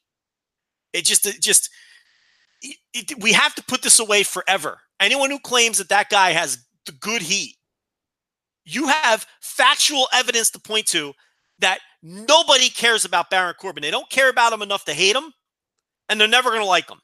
Nobody bought tickets to see him wrestle, and they were chanting for. They just completely rejected the match. That's why it's my worst match of the year. It was rejected by the live audience. It was bad, and it wasn't even a match. It was a long, very bad angle. Yeah, and we'll talk about it with the cage match too. But the psychology of of of it was just disastrous as well. Because if you have Lacey Evans and she wants to screw over Seth Rollins, she can just count one, two, three, and ring the bell. You, you know what I mean? Like if she can unilaterally change rules whenever she wants, she can just count one, two, three with, with his shoulders up, and and and the match is over. Like it's one of these things that like I, I know that like in pro wrestling you have to let some things go. It's a, but it's just like it, it 18 minutes of her changing the rules and her doing whatever she wanted to do was like, well, just fucking count the guy out, or just count three, or just say he tapped out. Like you can do this if if uh, the idea is that the referee can kind of change everything. So yeah, like from a psychology standpoint, it was a disaster. From an actual work standpoint, I mean, nothing in this match was well worked either. I mean, nothing was done well. The crowd didn't give a shit. Uh, It was a disaster at the box office. Like it, it is. I'm It's not going to hate you for it being the worst match uh, of the It's year. my worst is- match. of the and, and this is the thing we always bring up with the worst match of the year is, and, and we've said this a bunch of times on the show, is that there are probably matches that are worse, but we I like to t- choose a match that like should have been better or was a disaster. You know what I mean? Like there, I'm sure there's some shitbag random indie match or whatever that was way worse or whatever. Who cares? The idea that like this match was a main event of a pay per view and designed to sell tickets and designed to get heat and designed to do all that and was an unmitigated failure. That's the stuff that I look for when I look at my worst matches of the year. Not necessarily, well, the work was really horrible in this match. The, a match that just is a complete disaster from beginning to end, both business wise, psychology wise, and, and, and crowd reaction wise. And, and this one, great contender, as good a contender as any. And this crowd was red hot until the closing stretch of this show. So it wasn't bad fans either. Because sometimes you get a bad crowd. I look, you know, I get it. But that wasn't it. This crowd was pretty hot for the early portion of the they were hot until about right the mid where I said the show fell apart. Right around the Bayley Alexa match. Yeah, about about a, two minutes into the Bayley Alexa match, it was pretty much over, and then the next hour and a half was just pin drop. Yeah, and the cage match they were just killed dead by that abomination of a match, which is might be the second worst match of the year. And and then the the main event they just did not want. They wanted no part of Baron Corbin. So, what do you do when you sell 4,000 tickets, you have to curtain off half your arena, you have to give away 2,500 tickets, nobody comes to Raw the next night. What do you do on your next period? Of course, you main event Baron you double Corbin again. down. Of course, because why wouldn't you? See, this is what I mean, Rich, to go back to the f- first segment of the show. If you told me that Paul Heyman had absolute power, he wouldn't be pushing Baron Corbin anymore after this. Are you confident in that at least? Oh, 100%. absolutely. I mean, you know, it just doesn't make any sense. Why is he main eventing the next show? You know why? Because they had a plan in place to use this match to set up the mixed tag, and they refused to deviate from that plan because it's real good shit. But it's not. It's it's failing. Change course. It's it's it's incredible. You know that, that they would stick with that after this. This show is going to go down as one of the biggest, absolute, utter disasters of a pay per view they've ever run from multiple perspectives. But anyway, that's uh, the main. That's what I thought of the main event. I it's my running worst match of the year, and it will It it, will be a match shit. I will remember forever as being one of the worst matches I've ever seen. Yeah, absolute utter shit. Uh, I love the idea of Becky waiting until like 20 minutes into like her boyfriend just getting absolutely fucked over and screwed and, and beaten down. And then, okay, now I've had enough here. And again, when I talk about the psychology of it being silly, and that's funny too, because the crowd was hot. At the beginning, they were hot for it because they were chanting Becky, Becky, Becky, thinking, well, yeah, Lacey Evans and Baron Corbin are both beating down Seth Rollins. Of course, Becky Lynch is going to come out and save the day. And then 10 minutes in, nothing happened. And they were just like, all right, well, I don't know. I, I guess she's not going to come out. Then when she came out, they did sort of react a little bit, but they already kind of, the, the gene was out of the, I mean, that, that was, you can't put the toothpaste back in the tube at, at that point. They had it for a few minutes in because they thought, oh, Becky's going to come here and even the odds, but then she waited, you know, 19 minutes to do it. So this match is a is it's just a microcosm and encapsulates all the problems with the company and why they're losing fans in droves because they think that baby faces facing un unfucking conquerable odds is what people still want but people just think it's stupid do you know what i mean when i say that it's like no one this wasn't putting any kind of heat on lacey evans or baron corbin this was just making people not want to want this match to happen anymore. They just wanted all of this to, to end and go away. That's why they're chanting for AEW and CM Punk. AEW is the new CM Punk chant. It's like when you're that's how they're going to call the company out for doing shit that they don't that they don't like. They're going to chant AEW. And and this match was a encapsulation of everything that's wrong with the company's storytelling these old, antiquated stories of just stacking the odds that everyone is tired of and don't work anymore. And they don't get these people over. It's not Baron Corbin and Lacey Evans' fault necessarily, even though I would argue that Baron Corbin doesn't have the charisma to be a main eventer as a face or a heel. Lacey Evans, the jury's out, but she was called up way too soon. Did her no favors is that these stories are tired and old and boring and juvenile and written for children when your average raw viewer is like 53 isn't that what it is their median viewer their average viewer is like 50 yeah, oh yeah. If you ever want to have like a real like reckoning of oh Jesus Christ, what's going on? like look at their average viewers. I mean, young people are not watching the show in any way, shape, or form. The re- the modern WWE fan is old as fuck. It's it's it's pretty wild when you- when you look at the demographic. you're out of But, yeah. touch with what young people want and you're presenting a show for what you think young people want that old people hate and then you wonder why you're running all of them off you know what i mean it's like rich you're you're you're a functioning grown adult and this shit you laugh at it and you don't even bother watching anymore and it's not appealing to the young people that it's supposed to it's just stupid and it sucks and that's why it's the worst match of the year Well, speaking of stupid and sucking, uh, WWE title steel cage match: Kofi Kingston defeating Dolph Ziggler. 20 minutes is apparently the official time. I counted it and I got 76 minutes. So I don't know what your count was, Joe, but this was everything that's horrible uh, horrible about WWE cage match psychology in terms of and, and, you anybody listen to the show knows what I feel about WWE cage matches. I, I cannot fucking stand them. The the climb out of the door, people chasing each other trying to get out of the door, the the the baby face you know tr- triumphantly trying to like sneak his way out of the door you know the door being open and a guy deciding to climb over instead of going through the door even though it's a big move and just stuff like that. I just fucking hate these cage matches. And this one had all those dumb tropes and all the things that don't make any goddamn sense. And then also what felt like a 15 minute period where Dolph Ziggler had Kofi Kingston on the mat in a side headlock.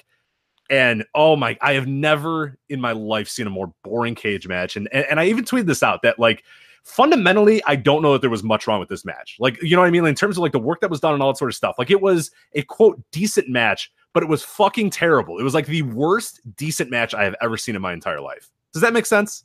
Yes. Like, it was fine, but it sucked. it was just like nothing was horrible about it but it was terrible. you know, it's just this weird match that I just am like, what the fuck? What was this idea? What was the plan here? And then it ends. I mean, the ending, oh dear God. Like I know people enjoy some people enjoy the ending, but the idea that Kofi Kingston, after 20 minutes of being beaten down, just decides to jump over the top rope and land on the floor and he wins the cage match and win, you know, retains his title. Hey, are you kidding? What? I well, that the worst part about that is the entire match the entire long, interminably long, excruciatingly long match was built around Dolph Ziggler taking out Kofi's leg. And then the finish is Kofi running and jumping out of the cage. right. After just taking a move too, because the, the, what he did is that Dolph hit. I forget what he hit. I think he might have hit the zigzag or whatever the hell he hit. And the idea was, okay, well now I can climb out of the door because Kofi is definitely done. Yeah, his legs are broken. Yeah, his legs are broken. He just took this big, one. and then he literally just runs into a full sprint and does a flying, death defying athletic leap out of the cage to then just totally spit in the face of this story that they just told for 20 minutes in their interminably long, brutally boring match. Rich, I talk about it all the time. I very rarely go below two stars if I'm rating a match, as long as the work is okay and there's decent effort put in and um, I, I, really rarely go below two because I think something really has to be very, it has to be atrocious to be worse than slightly below average. This is a one star match. It was boring. Crowd was never into it at any point, and uh, and the finish was absurd. So you can't bore people for 20 minutes and have an absurd finish like that. And this is where I'll disagree with you slightly. I don't really think it was fine. I think this was a bad match, legitimately bad match. This was two guys.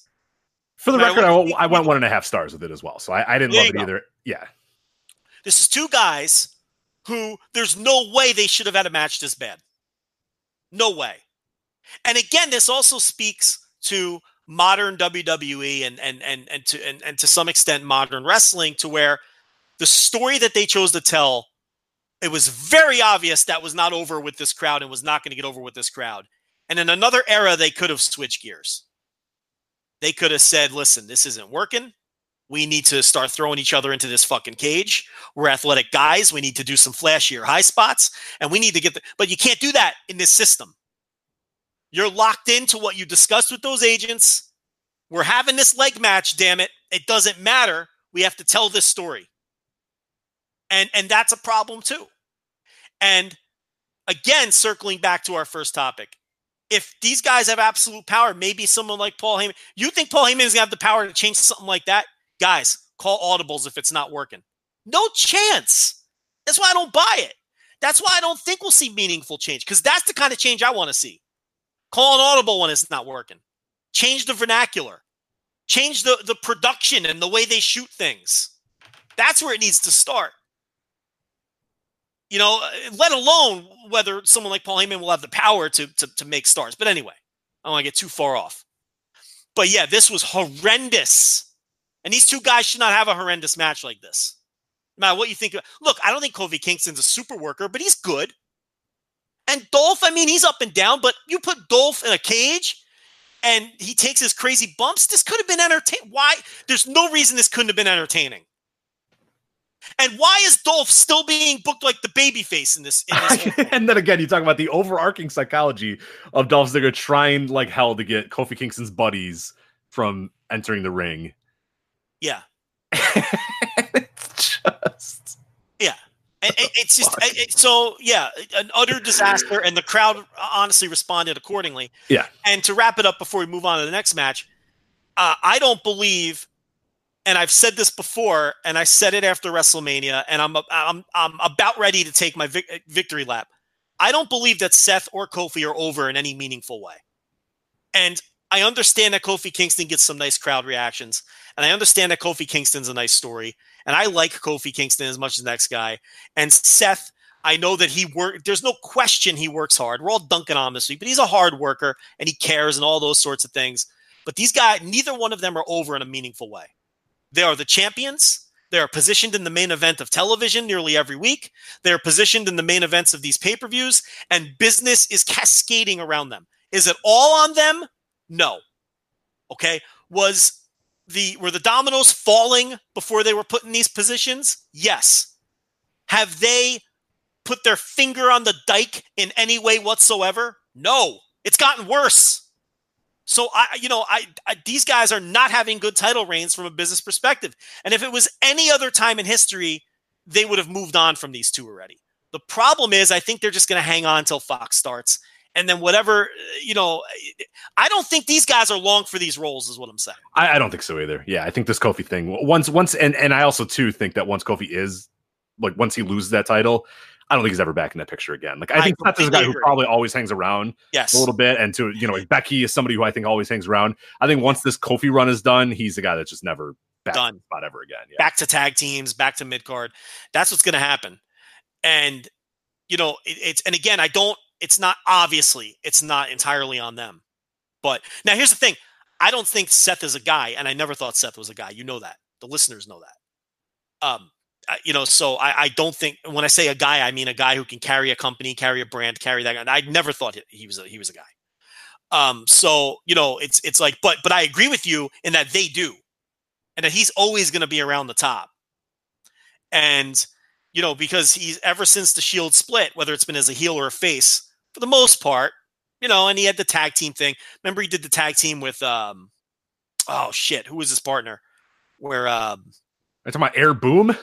No, no, no, no, no, Oh. no, Seth, not, not oh, sorry, I thought you were talking I'm about. talking about Seth when they put him in the uh, the tag team there for a little while when they cycled him down out of the main events and and they he was tag team champ. It doesn't matter. Um, but but the point here is I I I don't think Seth is a guy uh, that can that'll ever be a meaningful top guy. Um, I just don't see it in him. And I agree with you that um, when they finally pull the plug on Kofi, he's never getting back again. All right, I did want to talk about before we move to the next match. Uh, have you seen the Io Shirai Shayna Baszler uh, NXT cage match from this week's? Rich, I watched it today, and in fact, if people want to hear my thoughts on that, they can go to patreon.com slash voices of wrestling, subscribe for five dollars today's Thursday TV reviews, where I talked about it at length, and uh, you want to talk about it in relation to this cage match. I do, yeah. It's just because I think you know, and, and obviously people, have, if you've listened to that, you've they've heard your thoughts and whatnot. But I just want to kind of give mine, you know, because I'm somebody who I said I I hate, hate, hate, hate the WWE cage match psychology and the entire style of a, a WWE style cage match with the door opening and climbing over the top or whatnot. If it was just pinfalls or whatever, that's fine. Pinfalls and submissions, I'm cool with that. The idea of like people climbing out of the cage and whatnot, I just fucking hate that. And, and I thought the Kofi Dolph one was everything that's wrong with that psychology and everything that makes those matches terrible. And I thought Io and Shayna was everything that's good about the WWE cage match psychology and everything that can be done well with that. Where Io Shirai, the face, is trying to keep Shayna Baszler's stupid friends from interfering. Again, makes a little bit more sense than Kofi and Dolph, the, heel babyface thing. So from that standpoint, it works. And then too, like there was a brutality to this one too. It was in a cage. It was the, the only way that they thought they could settle this is via cage. Io getting her, you know, the friends to not come in, and it was a little more brutal. There was a lot hotter work. The crowd was way more into it, and I thought the other parts too were really cool. Is that when eventually Shayna's goons came in. They came in and and and what they did prevented Io from coming out of the door, prevented Io from climbing over the top, like just stuff like that. That again, like kind of works. Where the, the baby face is now again sort of the odds, but it's it's in a sense the way that you can kind of get behind a baby face of like, all right, cool. Like I hope she can get through this. You know, Candice LeRae comes out and tries to even the odds a little bit ultimately it doesn't quite work and and very similar finishes as well which is interesting because this one was obviously taped uh, prior where Io Shirai hits Shayna Baszler with the cage door but that causes Shayna to fall into the you know to the outside and, and, retain the title which i could see some people kind of being like ah it's kind of a bullshit finish but i really enjoyed it. Because again it, it, it, protected Io Shirai where she had it. Like she should have won that match. It just didn't happen. Shayna survives another day and and they're kind of leaning a little bit more into her having her friends kind of help her or whatnot. But but again i it, i think they've done a decent job with it and i think Shayna's an awesome champion so i'm into it. And then you have Io Shirai pissed off that she lost another opportunity and, and turns heel or whatnot. So i just thought everything that they did with it because this was Io's ultimate chance. Is this cage match? She got everything in her favor. This was the perfect moment for her, and it just didn't quite, work out. But I thought that match was everything that's good about WWE cage matches, everything that's good about you, you know that style of match. And and Dolph is the complete opposite, where it's everything that's wrong with those sort of style of matches, everything that sucks about modern WWE cage matches. So I, I really liked it. I, I, I don't know your thoughts. I have not listened yet, but uh, I, I really did think that that was was was a good bit of television from uh, this week's NXT. No, it was an excellent match. Um, and look, it was a TV main event. So even though it was a cage match, it was still a TV main event, which is, I will give you a little more leeway on extra shenanigans if it's a TV match as opposed to a big pay per view match or major event. Do you know what I mean when I say that? So, you know, the constant presence of the, plus that's the, the Baszler story is, the, is, is her pals, uh, Duke and Shafir have helped her tremendously in, in holding on to the title. And then the Candice stuff, running them off. And then, of course, the big turn at the end, which I thought came off like a million bucks. Did you did you like the? Oh, I liked turn? it. Yeah, I saw some people said they didn't like it. I fucking loved it, man. I thought it was awesome. Yeah. And then on the way back to the ramp, she's just speaking Japanese. I think it's a it's yeah. a nice subtle thing too. Of like, yeah, I've done your fucking English bullshit. Screw that. Fuck off. Like, I'm not doing this yeah. shit anymore. I'm pissed off, and I'm gonna speak my own language, and and I don't need your hugs and your backpats and all this other bullshit. No, fuck off. I loved it. I thought it was great. Yeah, and I think that Io Shirai versus Candice can be an awesome feud mm-hmm. in NXT. I agree. I, I, I, really do, and I and I hope that they get a takeover match out of it because it's it's very rare that you'll get a non-title match on a takeover, especially with the North American title in the mix now. Because you got the tag team titles, you got the North American title, you got the women's title, you got the NXT title. That leaves room for like one match per takeover that's not a title match. So you have all of these other feuds jockeying for position every takeover cycle to get that spot. And you know, if you're asking me today, that's the match I want to get that spot. I really think that those two, Candice LeRae has been outstanding from day one in WWE. And it's not like I didn't think she'd be good, but she's even exceeded my expectations, and I thought she would be good. What do you think of that? No, I think it's been good. And, and and one thing that I liked about what they've done with her is they've kind of separated her from the Gargano story, which I thought was really important. I know somebody had, on the Q and A asked me many many months back, like, okay, well, how do you how do you integrate Candice to the Johnny story? And I thought, don't. I think you know you had the thing where she's kind of the the hugging supportive wife or whatever, but I wanted that to kind of I wanted her to be her own person on that that brand, and they've done that. They've really separated the two and let her be herself. And and yeah, she's a super sympathetic baby face. It's a great role for her uh, as well. And and yeah, I think it's going to lead to a lot of really good matches where she's just out there trying to help, like do the best like that's exactly what you would believe Candice LeRae in real life would do is just try to help her friend. And, and Io takes that as as an opportunity of weakness and, and, and beats her up for it. And I think it's going to make for some really good matches and a really good feud. So I think Candice has been great. I'm I'm right with you too. Yeah, once the Tommaso Ciampa thing ended, it was time to split them up. The, the husband and the wife and have yes. them do their own thing. I mean, you could still acknowledge it and all that and, and nod it, nod to it, but yeah, it was time. That's it was time for that to end. And yeah, I think that feud's gonna be great. But yeah, you compare these two cage matches, it's not even fucking close. I mean, the NXT cage match, even just the intensity that it was worked. I mean, Shayna just brutalizing Shirai early in the match. And then, you know, talk about big spots. Candice, the high cross body off the top. Oh, the how top. good was that? That was awesome. Io with the Io with the big. And then uh, with the moonsault right after. Yeah, and then the, you know the it was just intense and action packed and fun and made more sense and and everything else it just blew it away yep so that's that all right so move on to uh, roman reigns drew mcintyre and i gotta talk about this we promised the last half of this review is to be pretty good because we did I, am with you i like the first half of the show but the, i always talk about this and, and and i'm still fascinated and, and maybe maybe you're listening maybe maybe this is to strike a chord with somebody listening But Joe, I always say this: there is somebody on Earth potentially listening to the show that sat down on their Sunday night. They they had their frozen pizza or whatever the hell they had, and they they got ready. They sat down and and they they grabbed their plate. They got their drink in hand and went, ah, yes. Roman Reigns and Drew McIntyre. We're finally going to settle this feud. I don't know who that person is. The person that's really like, you know, rubbing the hands together, like, all right, let's go. Let's see what's going to happen with this. There's somebody on this universe that watched this match or got ready for this match or, or, or when the video package was playing and they were excited about this. I don't know who that person is. If you are listening and you're one of those people, A, I'll be able to sniff it out and know you're not. So most people listen to this. I, I, I, assume not, but maybe maybe I'm wrong. Maybe there is somebody. But Joe, I can't on I can't in any way assume. I, I can't even fathom that there's anybody that sat down and said, "Ah, great, the final chapter of Roman Reigns versus Drew McIntyre and Shane McMahon." I cannot wait to see what's going to happen here. And then they had a 17 minute match that was boring as fuck, and I, I, I hated it. I, what'd you think? I thought this was just terrible. These two have the worst chemistry ever. They need to never wrestle each other ever again. It was better than the WrestleMania match. Well, it's not hard. I mean, Jesus. Didn't say him much. It there was look. I thought the closing stretch, in the interest of attempting to be fair, even though I don't like the Shane stuff and everything, at least they got the crowd back for the closing stretch, and because they lost, they didn't have the crowd for the first half of this match because, like you're saying, I really don't think people are into this. Um, you know, so it, but but by the end, they did have the crowd into it, and I don't know. I'd go like a generous three because of that, because it, it was hot down the stretch. But I mean, yeah, this is just a feud that isn't working. The matches aren't good. Um, they don't have good chemistry, and you know we're to keep it going. But this time we're to add in the Undertaker. Teddy Teddy Long is the booker of uh, SmackDown now. Dad, we're gonna have a tag match with the Undertaker. Yeah, I, that, that's a thing. That was a big story Monday that now just feels like nothing. Is the freaking Undertaker that that all of this is going on and everything's cratering in. And, and Vince McMahon throws the headset down and says, "God damn it, we need Undertaker." Here, here's the worst part of this. Okay, um, here's the worst part. Roman Reigns wrestled Shane McMahon in Redacted and was dominated for at least thoroughly 95% of the match before losing, right? Roman Reigns is, is was he probably sold what 70% of this match to, to, to McIntyre, right? And then ne- next month they're going to have a tag match where he's teaming with The Undertaker, okay? And Rich, there's really only one way to structure that match, and that's Roman selling the entire way for the hot tag to The Undertaker, right?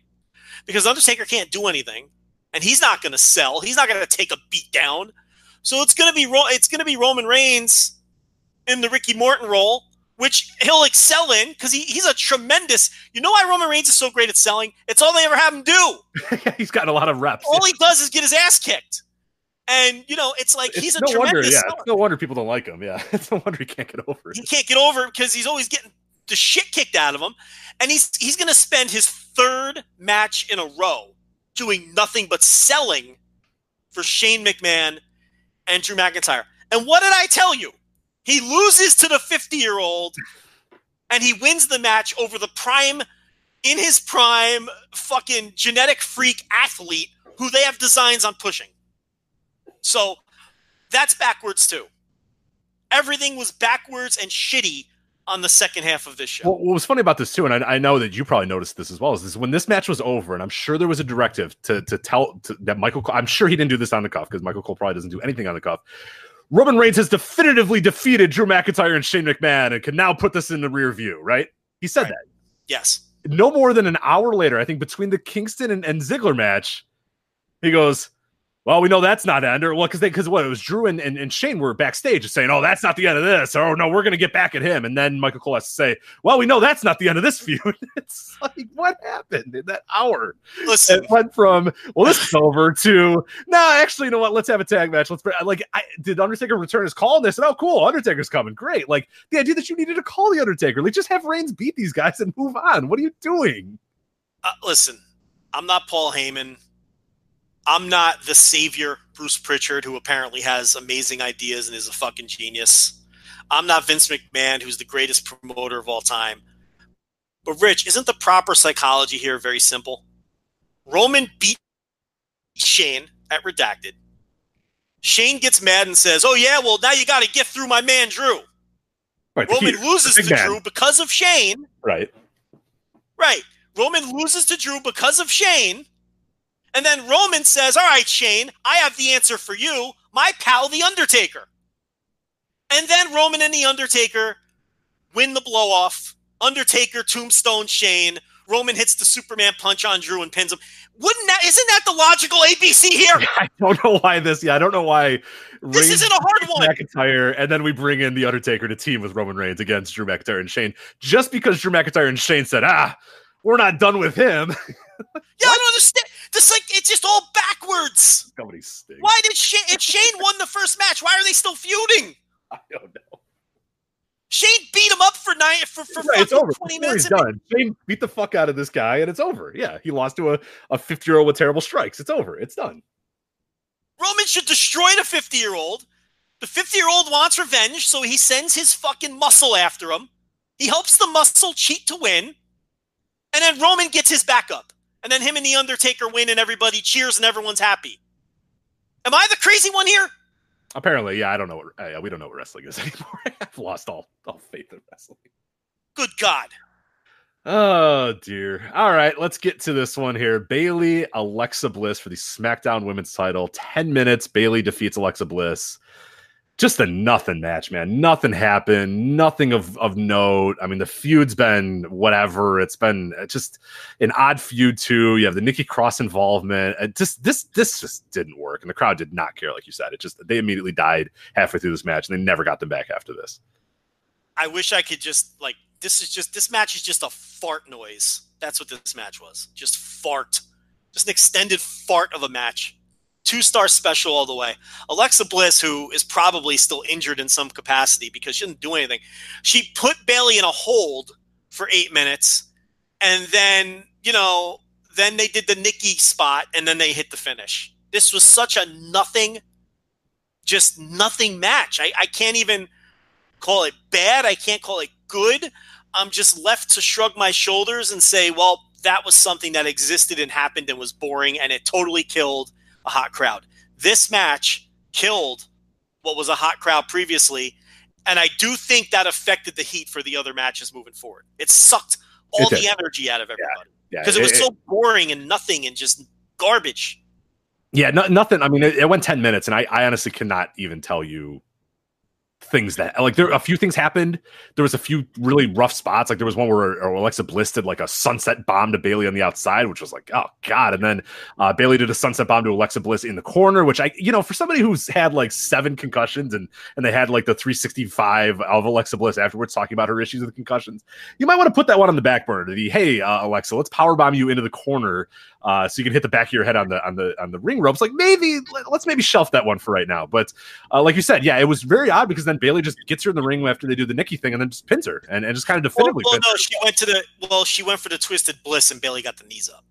right. that that- that was yeah but i mean you know so there were there were there were more big spots in it than i than i gave it credit for i guess but um just uh, to get there was just ugh. alexa bliss is a manager can we be honest Yeah, she's not a very good wrestler, and it's fine. These two have terrible chemistry too. And Alexa Bliss is a good character, good promo, good Yeah, presence, but she's a terrible wrestler. there's a place for alexa bliss that's not in the ring and and I- it's like um it, it, she's always getting hurt she's very small there's nothing she can do about that um a lot of times her matches are are sloppy and i i don't know i i don't think i th- th- there's i would employ her there's something for her to do that's that's of value but um it's not having matches like this All right, so let's get to the uh, first half of the show, which was uh, pretty decent. So we started with the, uh, or we'll start uh, the way we're doing it: SmackDown Tag Team Titles.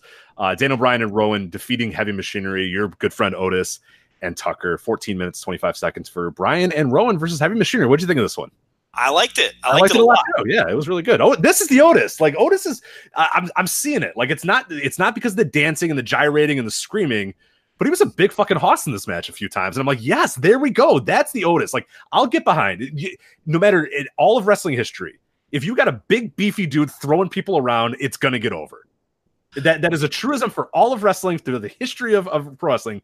A big beefcake guy throwing guys around will always get over, and they've they they do it sometimes with Otis, but then they also have him gyrate and and, and scream and huff and puff and all that sort of stuff, which is Doodle I can do without.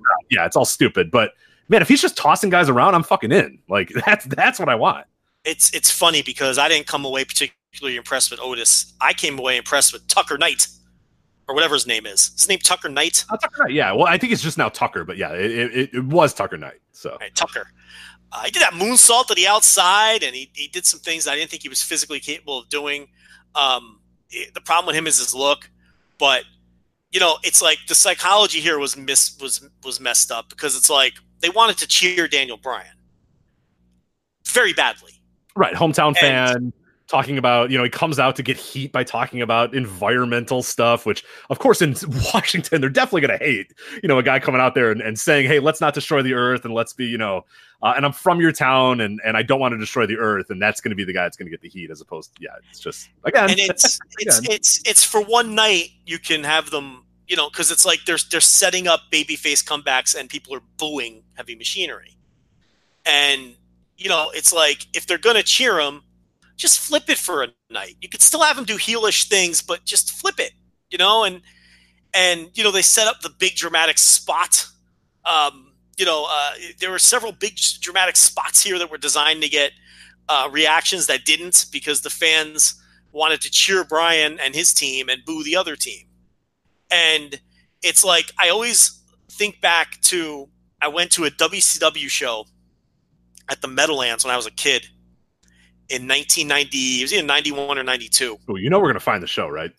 No, yeah, it's um. I was talking about it on Twitter with with uh, Rob Naylor and a couple other people, not a couple of days ago, because um. Oh, Mike Levy was at the show too. Another listener of the show and, and guy we talked to on Twitter, and um, that's why we were talking. And Naylor, we were talking about it with Naylor. And I went to this this show when I was a kid in the Meadowlands. I think it was ninety one. So we got, yeah, we got a few in 91 and a few, oh, we, oh, main event main event was Flair Sting, and it had uh, Luger Nikita Koloff, and it had Vader uh, was on the show. It had uh, I think it was Vader versus uh, Owen Hart was in the opener against the Cuban Assassin. Um, Vader may have wrestled Pillman.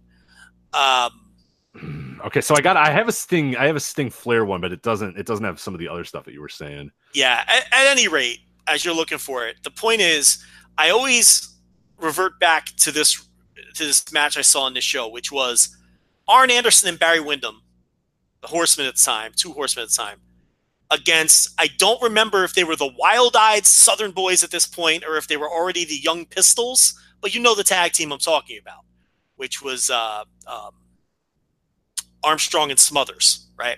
Right. uh, excellent team. Came from Continental and all that, and then came to WCW as the Wild Eyed Southern Boys, and then they changed their name to the Young Pistols. So this crowd in the Meadowlands wanted nothing to do with the Wild Eyed Southern Boys as baby faces. Which makes sense because not going to work. Yeah, not necessarily going to work. The Wild Eyed Southern Boys in, in the Meadowlands in New Jersey. Not it's not really. No. Yeah, And all we wanted to do was cheer for for the Horsemen. Okay, which happens to be fair in a lot of towns with the Horsemen. The Horsemen, you know, were cheered in a lot of different places. And the point I'm getting to here is they worked it as such. Arn was playing to the crowd, and the crowd would explode. He hit the spine buster, okay, and then he shook the ropes like the fucking Ultimate Warrior, and we all stood up and went crazy. Like, and they were supposed to be the heels, but it's okay because we were going to cheer them that night. And then the Southern Boys, who were great workers, Tracy Smothers and Steve Armstrong, are great wrestlers. They were healing it up, even though they were baby faces, because why the fuck not? That's what was getting over. It was the hottest match of the night because they flipped the script on it. And he had four great workers in there who went with it. And again, in this company, WWE, that's never going to happen. They're not going to allow you to do that. And and to this day, and this was what 28 years ago, almost 30 years ago. That's the match I remember most from that show because it was the hottest match on the show because they went with it. And it and and, and, what was the, it was okay. What- What's the end result? Did the fucking world end because these guys didn't work face heel appropriately that night? Why couldn't you do that with this dopey match with Heavy Machinery? And here's the other thing, Rich. We could have found out if Heavy Machinery could be effective heels in a scenario like that, which I think they could be. I think their only hope is a heel turn. So Otis cuts it out with the bullshit and just works with a little bit of ferocity and violence and stops doing the worm and making weird sounds. Because, yeah, people chuckle at that and laugh at it, but there's a ceiling there because of it. He will never get above prelims with that act. I don't care how cute you think it is. You turn that guy heel, maybe you find something in him. And maybe that team can be more than a prelim act that works one pay per view a year like they're doing now. But, you know, we had to work against the grain of the crowd in this match. But I did like the match regardless of all that. I thought it was a really good match. I think Daniel Bryan, um, for what they're asking him to do and be a mid carder right now and the pin eater for his tag team, by the way, uh, when they when they lose non title matches, he's doing excellent work. So I did find the show. Unfortunately, the problem was I was looking Meadowlands Arena, but it was at that time the the, the Brendan Beyer. I don't, I don't Brendan Brendan Byrne Arena. He was an old governor in New Jersey. Yeah, yeah. So unfortunately, I, when I looked up East Rutherford, that then it came up. So this is April fourth, nineteen ninety one. You had it right on the money. Owen Hart, Fidel Sierra, uh, as your opener. Uh, Ricky Morton versus the Black Angel, who was uh, Luis uh, or Jose Luis Rivera. Which is Uh, interesting because Jose Luis Rivera was a WWE job guy, of course. Of course, one half of the Conquistadors. Yes, right? yeah, of course. yeah. and, and, and, a, and a jobber as Jose Luis Rivera. So when WCW came to town, they used like a local guy and they put him under a mask and called him something Black else. Angel, yeah, they called him the Black Angel. Dustin Rhodes versus Sergeant uh, Sergeant Buddy Lee Parker. Uh, Big Van Vader versus Larry Zbyszko. Uh, WCW US Heavyweight Title match: Lex Luger versus Nikita Koloff. Lex Luger winning. Uh, the match you talked about: Arn and Barry versus the Young Pistols. They were the Young Pistols at this point. Uh, Steve Armstrong and Tracy Smothers. Uh, Sid Vicious, Flying Brian. That sounds pretty awesome. Sim- Just Ron. Simmons. Is the time on there? Because I think it was a squash. Uh, it says five minutes here, so it looks like Brian maybe got a little bit more. Yeah, he really just beat the living shit out of him. that sounds about like Sid in 1991. Uh, Ron Simmons versus Butch Reed for five minutes and 30 seconds, which I'm sure absolutely. that was a- and, that, and that was that was after Doom Split. That was the big feud. oh, right. That's the yeah, that's the Doom blow off. But I'm sure it sucked anyway, but maybe not. Was it hot in the arena? Do you remember? I don't I don't remember a thing about that match. I'll be honest. Uh, the main event, which is just bizarre as hell, because I see WCW World Heavyweight Title cage match. Ric Flair defeats Sting. Okay, that's pretty cool. WCW special referee El Gigante. Yeah, El Gigante. Yeah, yeah. Why was El Gigante? Giant Gonzalez, of course, the future Giant Gonzalez. Why the hell was he the special referee? Yeah, uh, I mean that was when if you like okay, so Flair feuded with Junkyard Dog for a while, and then the dudes with attitudes happened, and it was Sting and Junkyard Dog and Rocky King and and El Gigante and all that. So I think that was just you know during that time period. So, um, you know that's how they booked El Gigante to be on the show. Like, and he had those awful matches with Flair too at one point.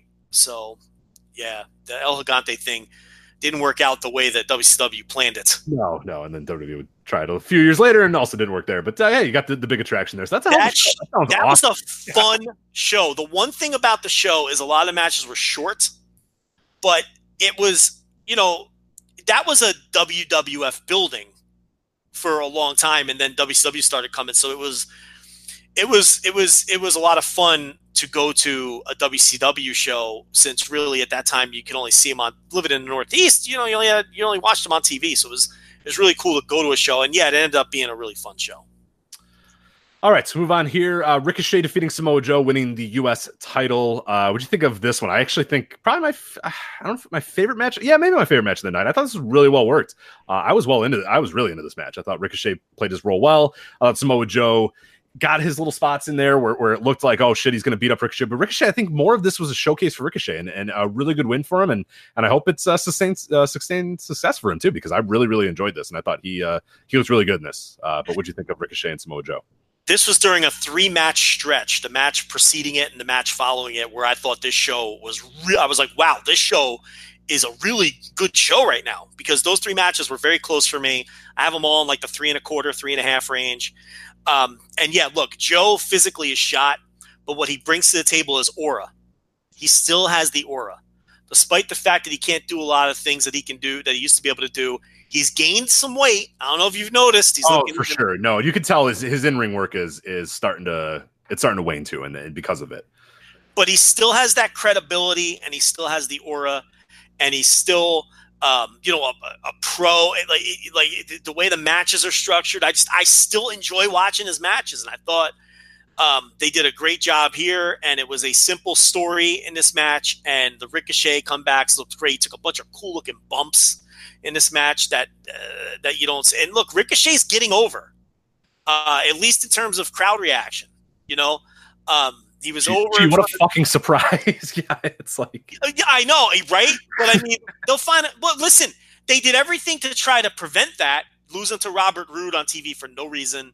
Um, you know, i- i- it's like, you know, that didn't make any sense, but he's still finding a way to get over. And the sad part is, we're both probably sitting here wondering how they're going to fuck it up. Not where do they go from here, but how do they ruin it? You know what I mean? And it's like, and it's a shame. But um, but yeah, this was I thought an excellent match, and um, you know, especially after Joe, from a kayfabe perspective, was beating a guy like Rey Mysterio in a minute over and over. For Ricochet to beat him, it, it kind of comes off like a pretty a pretty big win for Ricochet. How about this? He wins his first WWE title. They kept like completely ignoring the NXT North American title. I, you know, I thought the same thing when they, when Michael Cole says his first d- title in WWE, and I was like, "Ooh, okay." Like if I'm if I'm NXT, I'm like, well, you can you can address that he won a title in NXT. That doesn't make this accomplishment any less. But that was kind of interesting. Why not say his first title on Raw? Why is that? Like, Yeah, why it, don't it was it was bizarre. It was weird wording. I, I thought the same thing. I was like, "Ooh, wait a minute, hold on." He's he was definitely uh, the North American champion. I you know I thought that was kind of odd that they they pointed that out. But uh, yeah, uh, pretty cool. And then of course he comes backstage and he gets a bunch of backpats from Triple H and Otis and those sort of guys or whatnot. So that was kind of interesting. They don't usually do that. So um, it means obviously that they they have some there- there's some there's some muscle behind him at least for now uh, to get Ricochet over and try to uh, you know do something with him. So hopefully, yeah, hopefully it's not you know yeah, and, no he's getting over. He's I- getting over. I have no faith. I have zero No faith faith. either, but he's getting over. So we'll see. We'll, we'll, we'll ride the wave as long as we can. Uh, all right, Kevin Owens and Sami Zayn uh, defeating the New Day. Uh, this was we talked about it in our preview, just kind of a match that happened. But I was glad it happened because man, I really really like this match. the back half really ruled, especially the the finish where Big E did the spear through the ropes on Zayn. I love that move. Um, only dorks and nerds say that he should stop doing it because it's awesome. Looks great. Um, and then you know, Eh, eh, eh, and then it's the, the the the first half of the match I didn't love. I it was it was putting me to sleep, but the the the back end of the match was so good that it more than made up for it. Yeah, see, I liked a lot of that. I, I thought there was a lot of hot action between these guys, and I think Sami Zayn coming back and and and being able to sort of because there's been a while where he hasn't quite felt like 100 percent healthy, but this felt like he was kind of on his old. What we, we know Sami Zayn is capable of, and Kevin Owens he speaks for himself, and, and, Biggie and Xavier are, are great too. And Biggie, again, I will I will scream it every single month and every single week or whatever. This guy, I cannot believe that we are in 2019 and Big and they have not figured out a way to make Big E one of the biggest stars in their company. I mean, he is so over, so charismatic, and so good in the ring too. And every time he does that spear through the ropes and lands on his fucking head, and I'm just like, God damn! Like, I don't care that he does it because it's awesome. But it's like, man, you're doing all of these, and it's you're never moving up, you're never progressing, nothing is happening. It's just, I, I will never ever understand the Big E thing. And I know 10, 15 years from now, we're going to talk about that and we're going to look at Big E and go, "Oh my god, I can't believe they didn't do more with this guy." Because I think he's great. I think he's just so so good, and and he was perfect here with Kevin Owens and Sami Zayn, working neck and neck with those guys too. He's he's an incredible worker too. So whatever, as the day turns. Anyway, Raw Women's Title: Becky Lynch defeating Lacey Evans. Joe, you thought this was your match of the year. You fucking love this match. Uh, I gotta have you defend this one. You were out there on Twitter talking about five stars. You, you gotta you gotta come correct with this. What what the hell's going on with you here? Am I Nobody said, misremembering a little bit? nobody said those things, Rich. Oh, okay. Um, I do think- five stars. I, I do think that this was the best Lacey Evans performance that I've seen. Um, not that I mean, see, you're gonna laugh, but here I don't think You're she not, was you're not wrong, but okay. Well, that's all I'm saying. Yeah, like I, I thought she was excellent in the match, and no, she wasn't perfect. She's green as fuck. Okay, um, you know Becky is screaming the spots, which and Lacey still fucks them up too, which is the best. Which is why I can't call her excellent. is there was a many many spots there, and there was even the, the Yeah. famous one that's gone around in gifs is where you know Becky screams back elbow, and then they you know they do the back elbow, and then Becky jumps up to the second rope, and she's going to do kind of like a kick uh, to throw Lacey back, and Lacey's nowhere near. So Becky throws a kick, and, and Lacey's nowhere near. Becky jumps up again. Lacey walks up and, and takes the kick, and it looks like absolute shit too. And then they cut to Becky, and Becky's just got this. Are you fucking kidding me? Look on her face, like God damn it, like Jesus Is- Christ. And and I just can't get that out of my head. That was a pretty Is, is Lacey not always horrible? She's horrible all the time. horrendous, yeah. Which is not again, and I'm not going to blame her because she's got like 70 matches under under her belt or whatever. It's just Vince saw her and and and fell in love, and, and she just had to be pushed to the main roster. They went out there and worked the match at a pace that I never would have tried with her. This was pure action from bell to bell.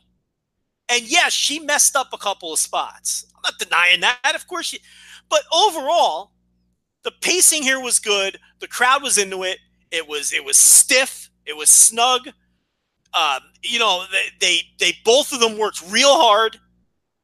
And to me, I came away with this when it was over thinking, wow, that was a pretty good opener despite the minor flaws. That's all. I didn't think it was some kind of great match. I didn't think it was like four stars or anything like that. And I also came away with it thinking, okay, that's this was progression for Lacey, who's usually horrible. She wasn't horrible here. I thought she was pretty good here, aside from you know the spot that you brought up there with the back elbow and and maybe one or two. But a lot of the other you know messy spots here were minor things that that like the casual eye's not going to pick up on. They did it. I think people were being way too hard on her because I do think that this was her best performance to date.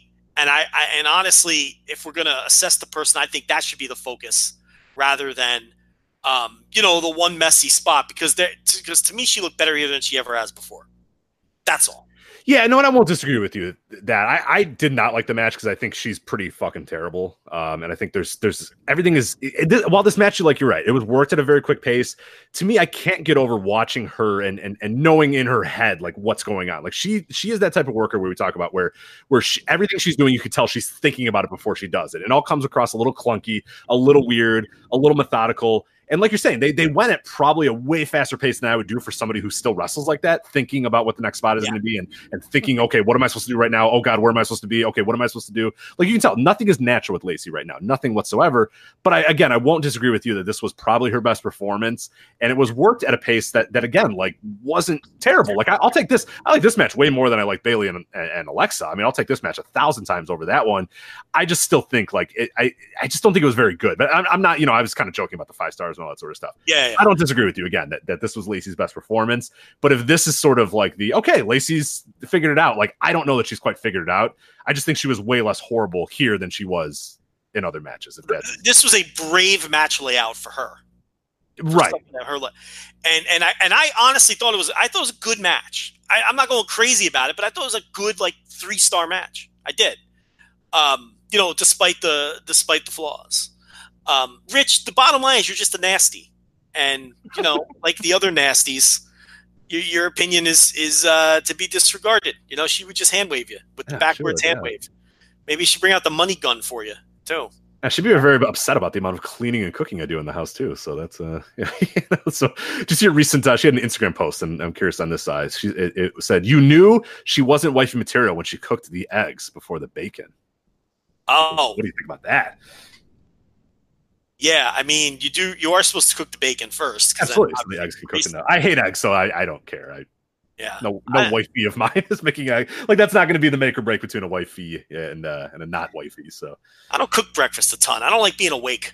I still like breakfast to be honest. Like or or like my thing with breakfast is I like going places because like those dudes are way better at making pancakes and eggs and all that shit than I am. Like I could sit there and slave over the grill or slave over the stove and do it, but I'll just go to they they make better pancakes than I can and they make better eggs than I will too. So it's fine. You see Aliyah and Vanessa Borne kind of biting off the Lacey Evans. It's kind of similar gimmicks they're doing. You notice that they uh they're feuding with Mia Yim and Mhm. NXT, and they uh The ma- HBIC, by the way. in case Yes. curious. but not what do they? They don't call her bitch. It's not head bitch in charge. What do they call her? no, they don't call her bitch. It's it's the head ba- head baddie in charge. Or I something. think that's what it is. It's really bad if I remember correctly. Um, but anyway, Vanessa Borne and um, and Aliyah, who are horrible, by the way. Oh my god. Um, Aliyah is so I will never see what people see in Aliyah. I don't get it. Uh, I think she's nice to people on on Twitter. I think that's what a lot of people see in her. So But anyway, they they they they're feuding with Mia Yim, and they um they were making fun of her because they did the personality profile last week on Yim and how she grew up poor in L.A. and all that Mhm. during riots and all this shit, and they were making fun of her for being poor and growing up poor because they're doing like this, uh, I don't know, snooty gimmick, I guess. And their thing is they were calling Mia Yim a lower, like she she's a lower, and we don't deal with lowers. Isn't that a little close to the nasties thing? Like, but at the same time, when you employ like 250 wrestlers, aren't you're gonna have some gimmicks. Yeah, you're gonna have a few gimmicks that that, that have some crossover. So yeah, that's gonna be Yeah, gonna be tough. I see him a little bit differently because she's more like I. I I mean, she has a sassy Southern Belle, but I, I guess I see I see the Lacey Evans thing being less of like class, even though there is a little bit of that too, but also like a little bit more of like kind of old school.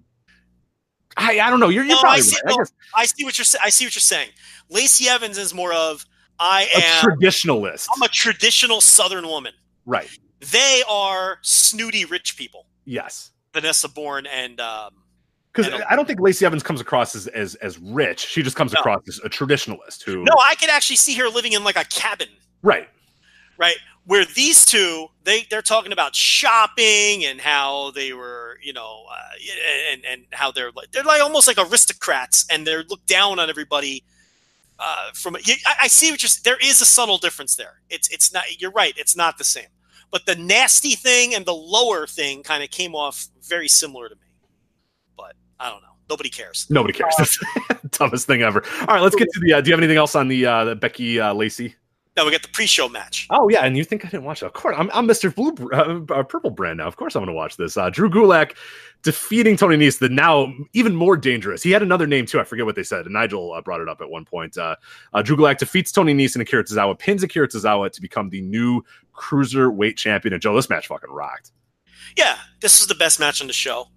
Um, notebook match. And it led to the Tony Nese Akira Tozawa match on this week's 205 Live. I don't know if you saw it yet. I have not seen that yet. No, I have not. that's a notebook match too. So that's three in a row for Tozawa. So, you know, he's on a roll. I, I can make a solid argument that he's the best main roster wrestler this year in the company.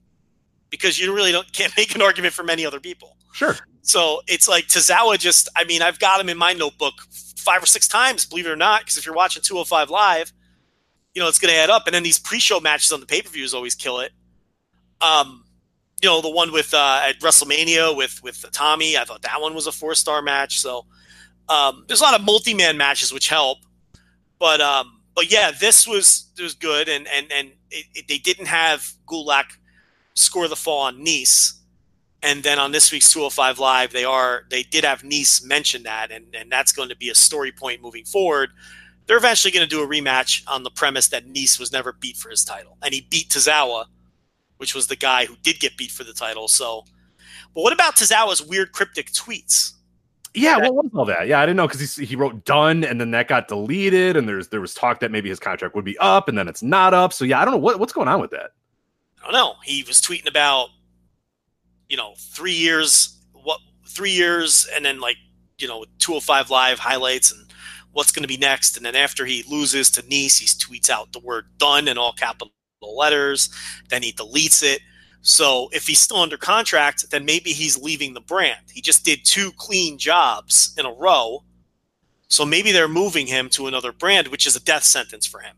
He- He'll be done because you saw what happened to Buddy Murphy and you saw what happened to um, uh, Cedric Alexander. I mean, you're just you're finished if you get called up from the kids table brand. I mean, you're done.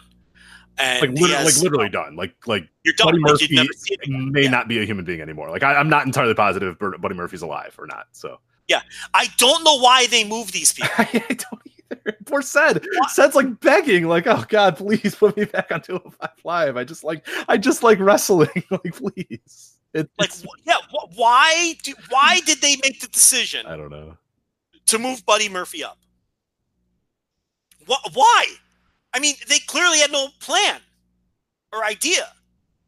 And then the longer these guys are like off TV or out of, you know, line of sight, the less chance there is of doing any. Now look, they're never pushing those guys anyway. Let's be realistic. But you know, Mustafa Ali got called up. They immediately started using them and they put him in a top program. That's why, you know. But these guys, that's what I'm saying. You forget about, you don't use them, and then you forget about them, and then you're there. There's even less of a chance. Mustafa Ali got lucky because Daniel Bryan took a liking to him and wanted him part of the storylines. So he kind of benefited from that. Oh, we got to talk about that. The Mustafa Ali video. Where AJ Styles and, and Daniel Bryan, they wanted him involved. I don't even know what you're talking about. You didn't see, so during Stomping Grounds, they they they ran a vignette that I, I'm sure Giancarlo, the guy who used to do the, the Janela stuff and did the uh uh the what what the hell am I thinking of? The Bret Hart uh, recent documentary, the the Tom Magee Bret Hart documentary. They did a thing where Mustafa Ali was just basically walking around a a, a, a city and like preventing people from smoking and preventing a robbery and stuff. And you didn't see this? No. Oh my god, you sound so. I'm describing, and you probably you probably think I'm absolutely nuts, right? Maybe I was. Maybe I, maybe it was a fever dream, and I just thought this. I think it actually occurred. But look up like Mustafa Ali video or whatever. But like during this, you may have walked away for a sec because it, it, didn't start out like it was going to be a video for Mustafa Ali. Like it started out as like, what the hell is this? And it was him basically like stopping people from doing drugs and stopping people from smoking and stopping people from doing crime. And then essentially, I forget what the hook was, but it was essentially just like Ali like fights for the people or something like that. So they're so they're ensuring that nobody thinks he's cool. Yes, exactly. It was the least cool thing he's ever done, even though he's like actually a cool dude.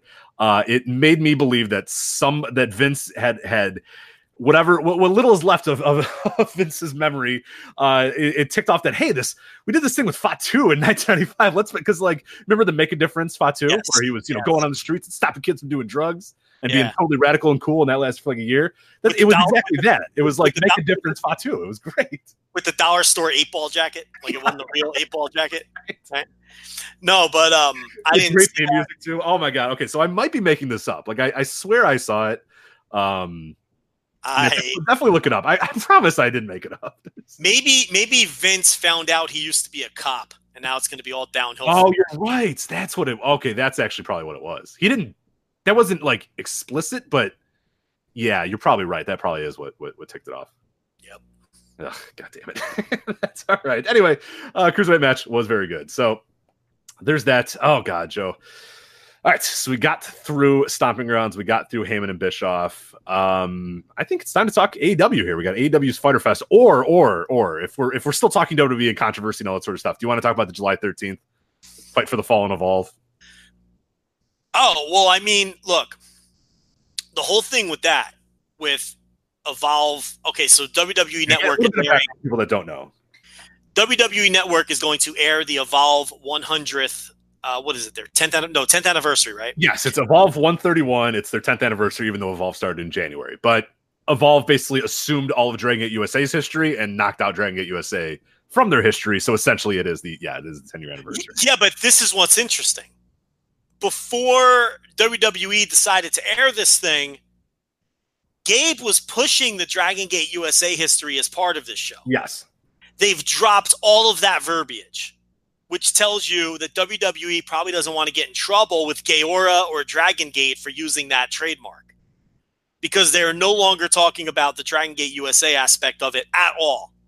It's just straight up the Evolve 10th anniversary.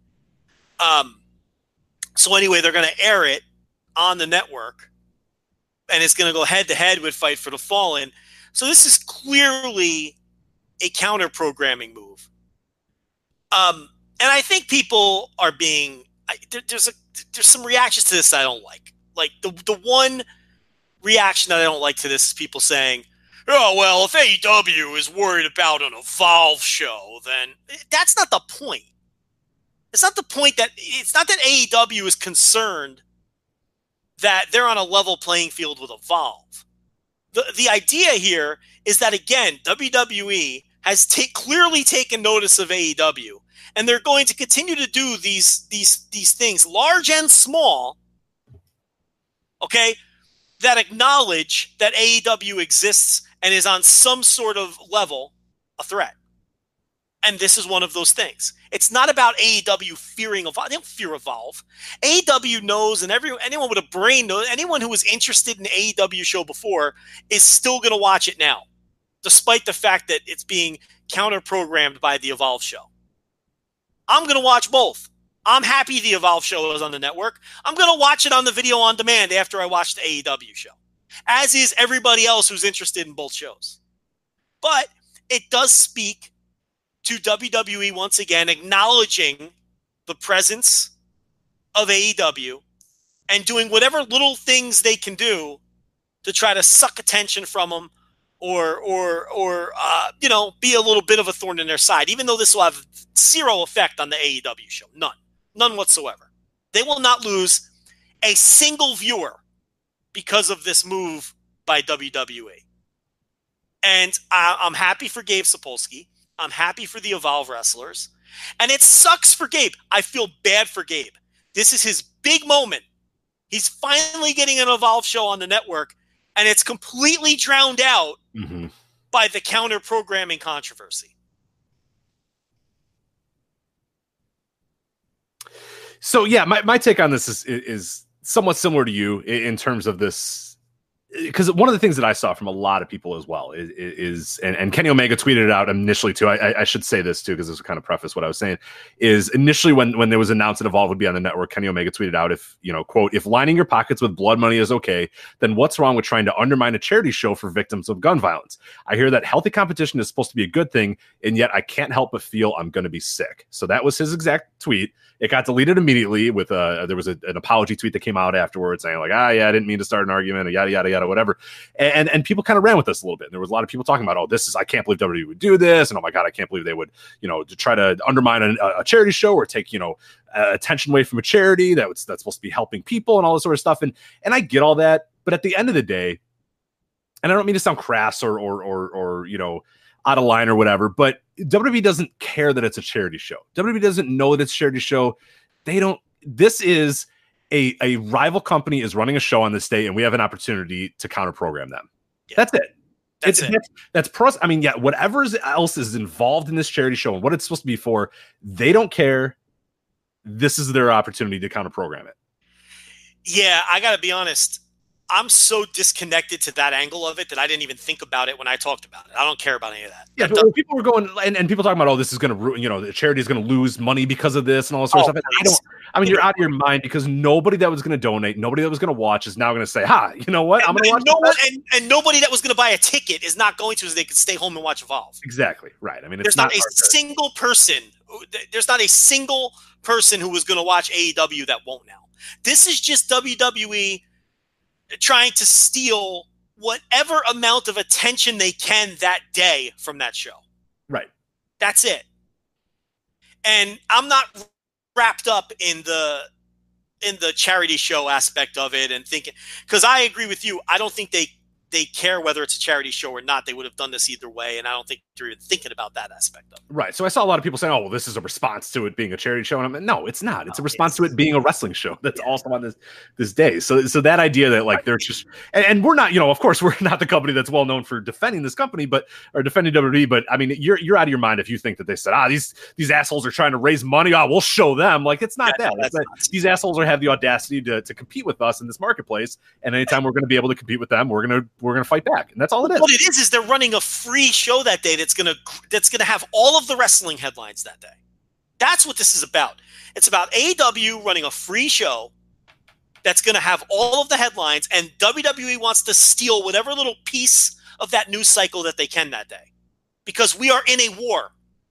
It's a wrestling war, and it's great. Wrestling wars fucking rule.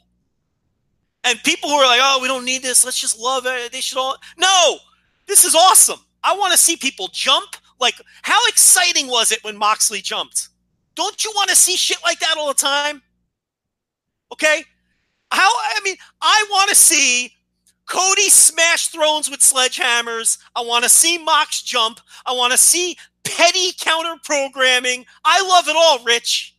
This is fun. Well, and if you like wrestling and if you like wrestlers, you should love it too. We've talked about this from the moment it started. Is everybody is going to make a shit ton more money? You think Jinder Mahal, the new five year deal that he has, whatever money amount that fucking five year deal for Jinder Mahal is, you don't think that's better than it would have been if AEW didn't exist? You don't think Moxley being able to compete in uh, in the marketplace? You don't think guys like a Mike Kanellis who played it like a fucking fiddle Uh, Mike and Maria, who probably got way more money than they would ever have deserved. The revival getting the contract they're going to deserve. So the idea that like, oh, we should love and all that sort of stuff, bullshit. Like the way that everyone's going to make more money and the way that the wrestlers that you, you that you like are going to make more money doing what they love to do is through this. I mean, it's it's nothing but good. It's just unbelievable. It's, like It's there's not exciting. actual casualties that happen in this fucking war. It's just Exactly. businesses like.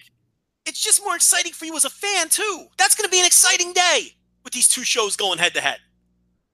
So you know, and and and and, that day in August were just three shows going head to head. With New Japan, AEW, and the and the NXT UK show going head, essentially all happening on the same day. You know, and it's like, and again, I feel bad for Gabe. He didn't know any of this when he picked the date.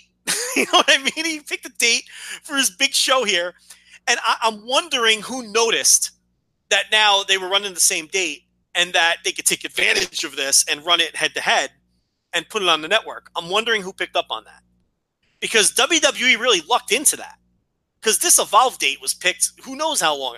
When did he first start promoting this uh, 10th Oh? God, yeah, I can So try to find like- the emails. I get the emails. Let me let me try to. I can try to dig it in, but I'm I'm sure it was either. It was months and months ago. Oh, of course, yeah, yeah, no, no It's- doubt.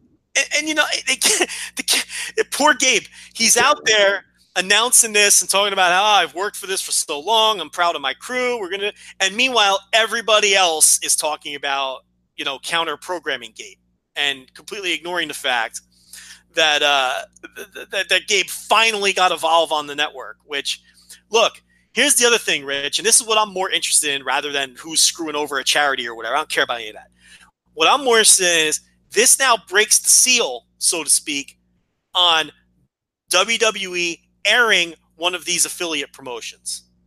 And once you do it once, it's kind of like maybe it opens the door to do it more. Maybe we get all of the Evolve shows on WWE Network. Maybe we start getting progress shows on the network. Maybe we start getting back catalogs of these companies on the network. And that would be a good thing. So uh, there's that aspect to it too, and I and I hope that's eventually what this leads to, where they stop sitting on the fence with that, and we start getting more content on the network. Uh, April 8th is the first time that I have that uh, Gabe announced. Uh, he says, uh, 10th anniversary show was 10 years ago this July. The Dragon Gate USA, like you said, there was a lot of Dragon USA in the original, uh, presented its first show at the 2300 Arena in Philadelphia. This could be considered the beginning of Evolve. Uh, we will celebrate the 10th anniversary with Evolve's return uh, to the, two, uh, the, the arena on July 13th. This will be the biggest event in Evolve history with several names from its history. Tickets go on sale, e-tix this Monday at noon Eastern. So yeah, April 8th of this year was when he first announced it. So So yeah, and, and look, the show is going to draw exactly what it was going to draw before, and that charity is going to get just as much money as it was going to get before. I wouldn't worry about that at all. To me, I, I, I like I said, I had completely forgotten about it until you brought it up. Um, that that people were were wound up about that, but I, I don't think um, it's going to have any effect. So uh, you know, I yeah, you think people are going to stay home in droves to watch Evolve instead? That's not going right. to happen. No, the people that were going to watch Evolve will, will watch Evolve, and the people that were going to go to AEW are going to watch AEW. You're not going to skip the fight for the fallen because you know whatever, no matter what's on the Evolve show. And I, the Evolve shows look pretty good lineup. Like I'm excited to watch both shows.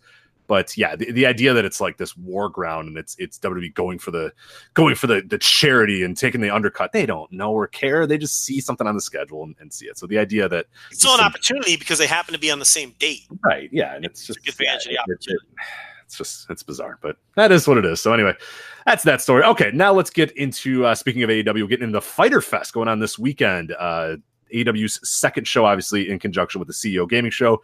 Uh, this one will be on BR Live. Uh, so you want to download the BR Live. Like I said, if you have not downloaded it before, I would definitely suggest trying to get it ahead of time because it's just it's it's kind of a weird app at first, and I know it has some issue and functionality issues with you know connecting to TVs and whatnot. So I will just say definitely try to get on it before to try to test it out, so you're not you know the day of the show or the, the night of the show you're kind of fumbling around with it. But uh, regardless, we have a, a preview up uh, at voiceswrestling.com if you want to check that out. Really good stuff there. But uh, yeah, let's get into the show itself because I think, and, and we talked about it a few weeks ago when we were previewing the show.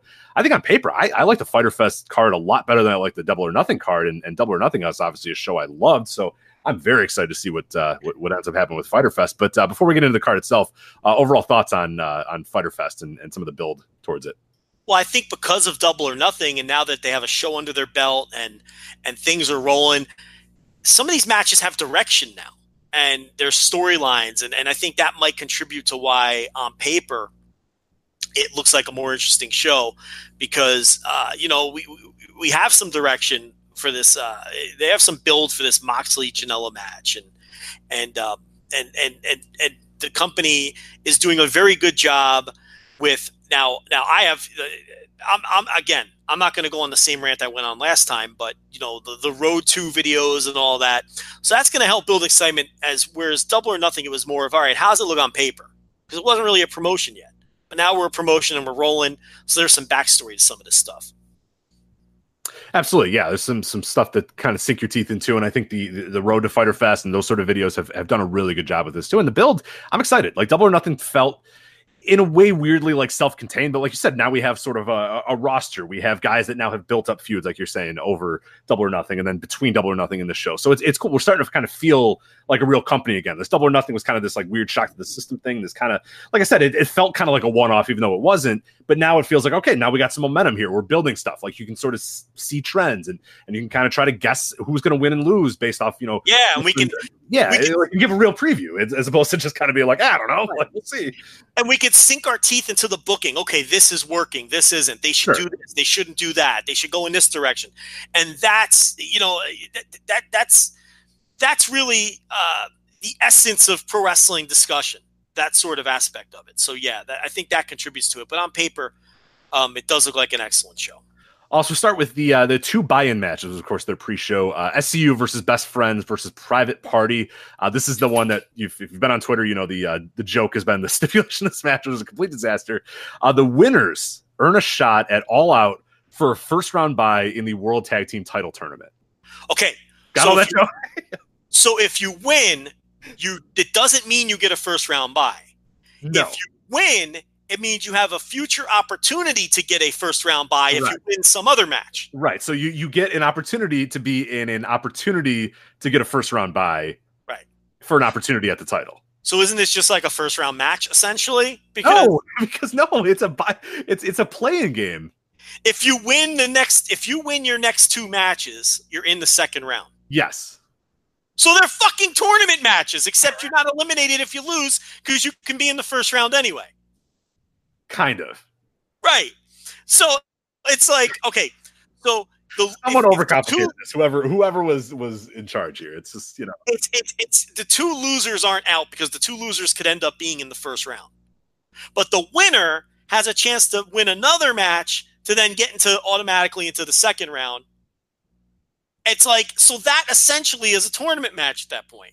Except it's a tournament match where there's where the downside where where you can't be eliminated, but it's still who fucking can we just it's really bad yeah the problem too is like and people are kind of doing the math is like there's a potential chance that the team that wins this will end up wrestling more matches in the overall tournament than. Oh, they absolutely will because they're wrestling this one. Right. They're wrestling the match to get the buy, and then so they have the one extra match. So the benefit is going to be very minimal at this point because like they'll have worked five or six matches or whatever, whereas everybody else in the tournament, the ones that didn't have the first round buy, will only have like wrestled four. Here it is.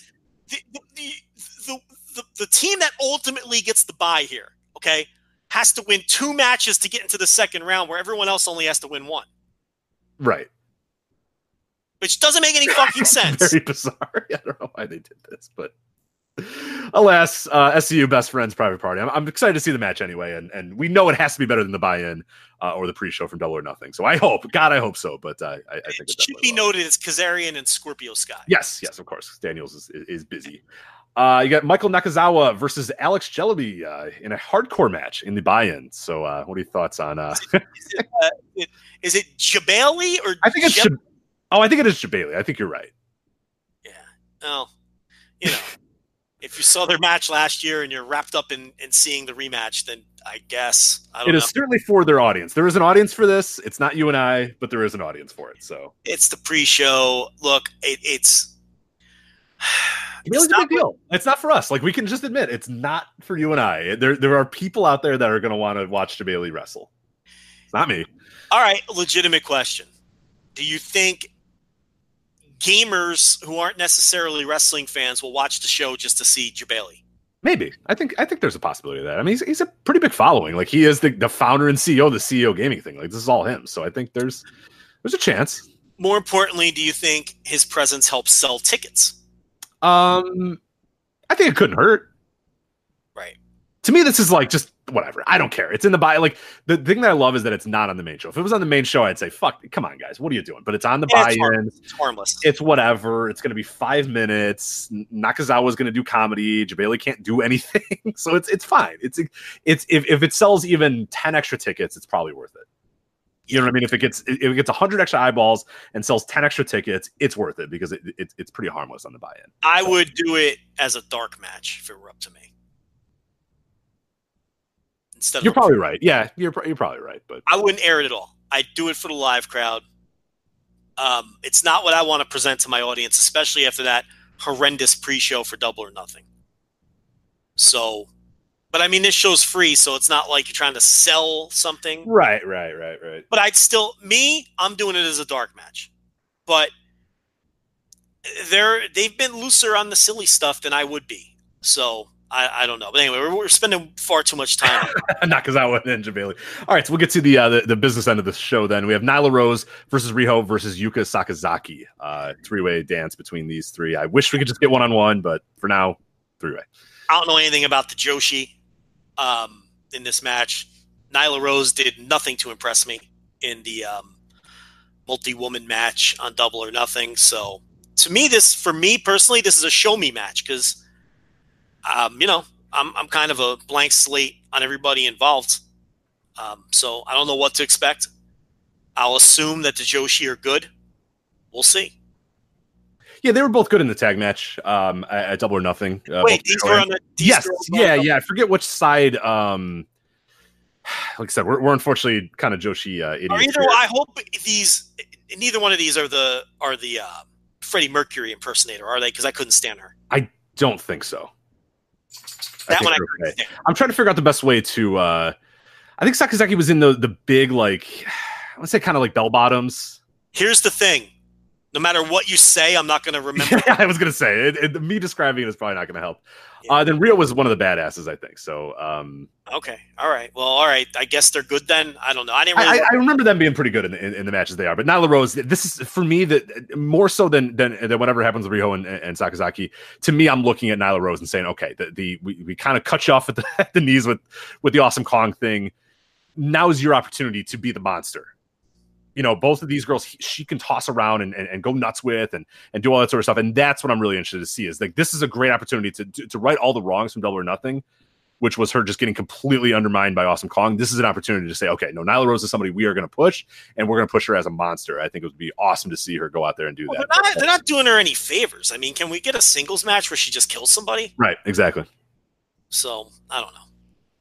All right, let's move on to a match that I know you and I are both anticipating. I know Christopher Daniels is definitely anticipating it. It is Christopher Daniels versus CIMA. Yeah, gonna be awesome. Gonna be great. I mean, we know that Daniels. He even on on one of the videos was talking about how much you know CIMA inspired him, and and and you know he looked up to him or whatnot, and and, and CIMA can still go with the best of them. And man, I cannot wait for this match. It's just gonna be great. You know, it's gonna be great. There's no chance this match isn't gonna be good. No, yeah. I mean, you know, um, maybe my most anticipated match on the show. Oh, for sure, mine. I, I think definitely mine. And, and a big reason why I think that I think that this card is is even a little bit better than Double or Nothing is something like this. And that's not to say I didn't like the SCU uh, versus Strong Hearts one from from from Double or Nothing, but the idea that we get CIMA in a singles match and Daniels in a singles match. I mean, that's just like to me, it's it's you know the the term dream match gets thrown out a bunch of times, but like when I'm talking about two dudes that just fit perfectly, Daniels and CIMA, and you saw it even at, at Double or Nothing too when they faced off with each other, and the crowd knew it too that this was important, and those guys knew it was important, and those guys really nipped it up, and it was like, all right, cool, this is going to rule, and I can't wait for this to happen. So so I I, I really cannot wait for this match. Uh, one that uh, eh, maybe I could probably skip, but uh, we'll see what happens here. Hangman Page, MJF, Jimmy Havoc, and Jungle Boy. It's uh, quite the mishmash of people who's ever kind of left on the card. Uh, we, we, you and I all know that Hangman Page is winning this because they have to kind of build him up for his uh, title match, but it's largely kind of a hey, who else is on the show? Let's kind of throw them all together type match. Well, I don't know. It was built off the Bret Hart angle Sure, that all these guys were involved in. So it's not like there was. It's it, it's it's just a they tried. Yeah, they they tried to build it at least. Like we know that it's just kind of a hey, who else is left on the card thing, but at least they gave it some thought before they just put it on there. Here's my problem with it. Okay, there's three baby faces and one heel in this four way match. They should have done a tag. Why not do Hangman Page and either Havoc or Jungle Boy against MJF and another heel. I really don't understand the four way with three baby faces. So that's why to me it's kind of a weird match. Um, but you know, I, I, it, it's again, Page has to win. If you do a tag, then Page's partner could potentially take a fall, and it's less predictable too.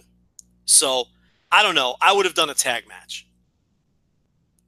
Yeah, I don't disagree. I, I think, it, like you said, they, they did an effort to try to make it built and, and, and give it a, a, story, but I thought it was a little clunky uh, the way it kind of came together. And I think the match itself, the, the dynamics of it are a little clunky. And and yeah, there's no doubt who the winner is going to be. And I hope it's just not a lot of like three dudes beating up on MJF because I think what, what I'm doing right now, Hangman Page is my guy. He's about to go face Chris Jericho at All Out, which could be one of the you know a huge tentpole event for AEW. Like this is I, I have this guy. I, I, wouldn't have him in, in, any sort of comedy stuff. I wouldn't have any other bullshit. I just want Hangman Page to just definitively beat people on the path there. So I would have loved to just seen Hangman Page versus MJF or whatever. You, you know what I mean? Or Hangman Page just beats him and just show because I, I, just feel like he's going to be doing too much sort of silly stuff in this match. I, I think, and I don't know if that's going to be true, but it's just I, I, just don't want him involved with any other. I want him like on the trajectory of this is one of our top guys and, and just building momentum and building momentum. He's going to get the win here, but I just think some of the ways they're going to go about it might be a little clunky and weird, but we'll see. The battle royal and this match all screams to me that Pac's visa issue totally screwed up everything they were going to do with Hangman Page and now they're just flying by the seat of their pants with him because this couldn't have been their plan to build up their future number one. Baby. Oh God, no! Yeah, of course not. Winning the Geek Battle Royal and then being in this four way, it all got thrown out the door with Pac's visa. And I'm sorry, it's a visa issue. Okay. No, it's creative. Come on.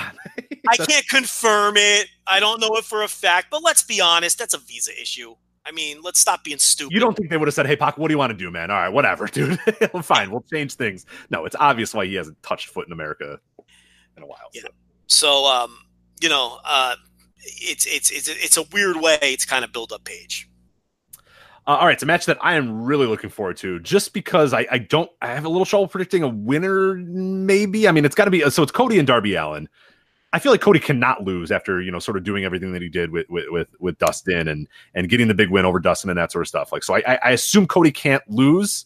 But Darby Allin debuting, I mean, he's a guy that you can beat like a drum anyway, like both literally and figuratively, uh, be like a drum Darby Allin. But I, you know, for a debut, I would like him to have a pretty good, you know, showing and and and maybe get a win. But I think there's uh, there's some potential in this match. I think it'll be pretty fun. I mean, Darby Allin's a guy who is going to bump like crazy and do everything he can, and it's it's an interesting match for Cody too. We talk about Cody sort of rising to the occasion of those big time matches, the big featured matches, ones that he can kind of sink his teeth into, matches like the All This and and the one against Dustin and that sort of stuff. This is a completely different opponent for him. This is a guy who in some ways is a little bit more of your kind of indie, your PWG, your super indie type of guy. And Cody doesn't always deliver against those guys. So I'm very, very curious here how the reaction is going to be, how he's going to wrestle, the style of match, what's going to kind of happen here. So, like, I, I don't know, like anticipation level. I, I don't. It, it's hard to describe. It's just like I'm fascinated to see what the dynamics of this match are.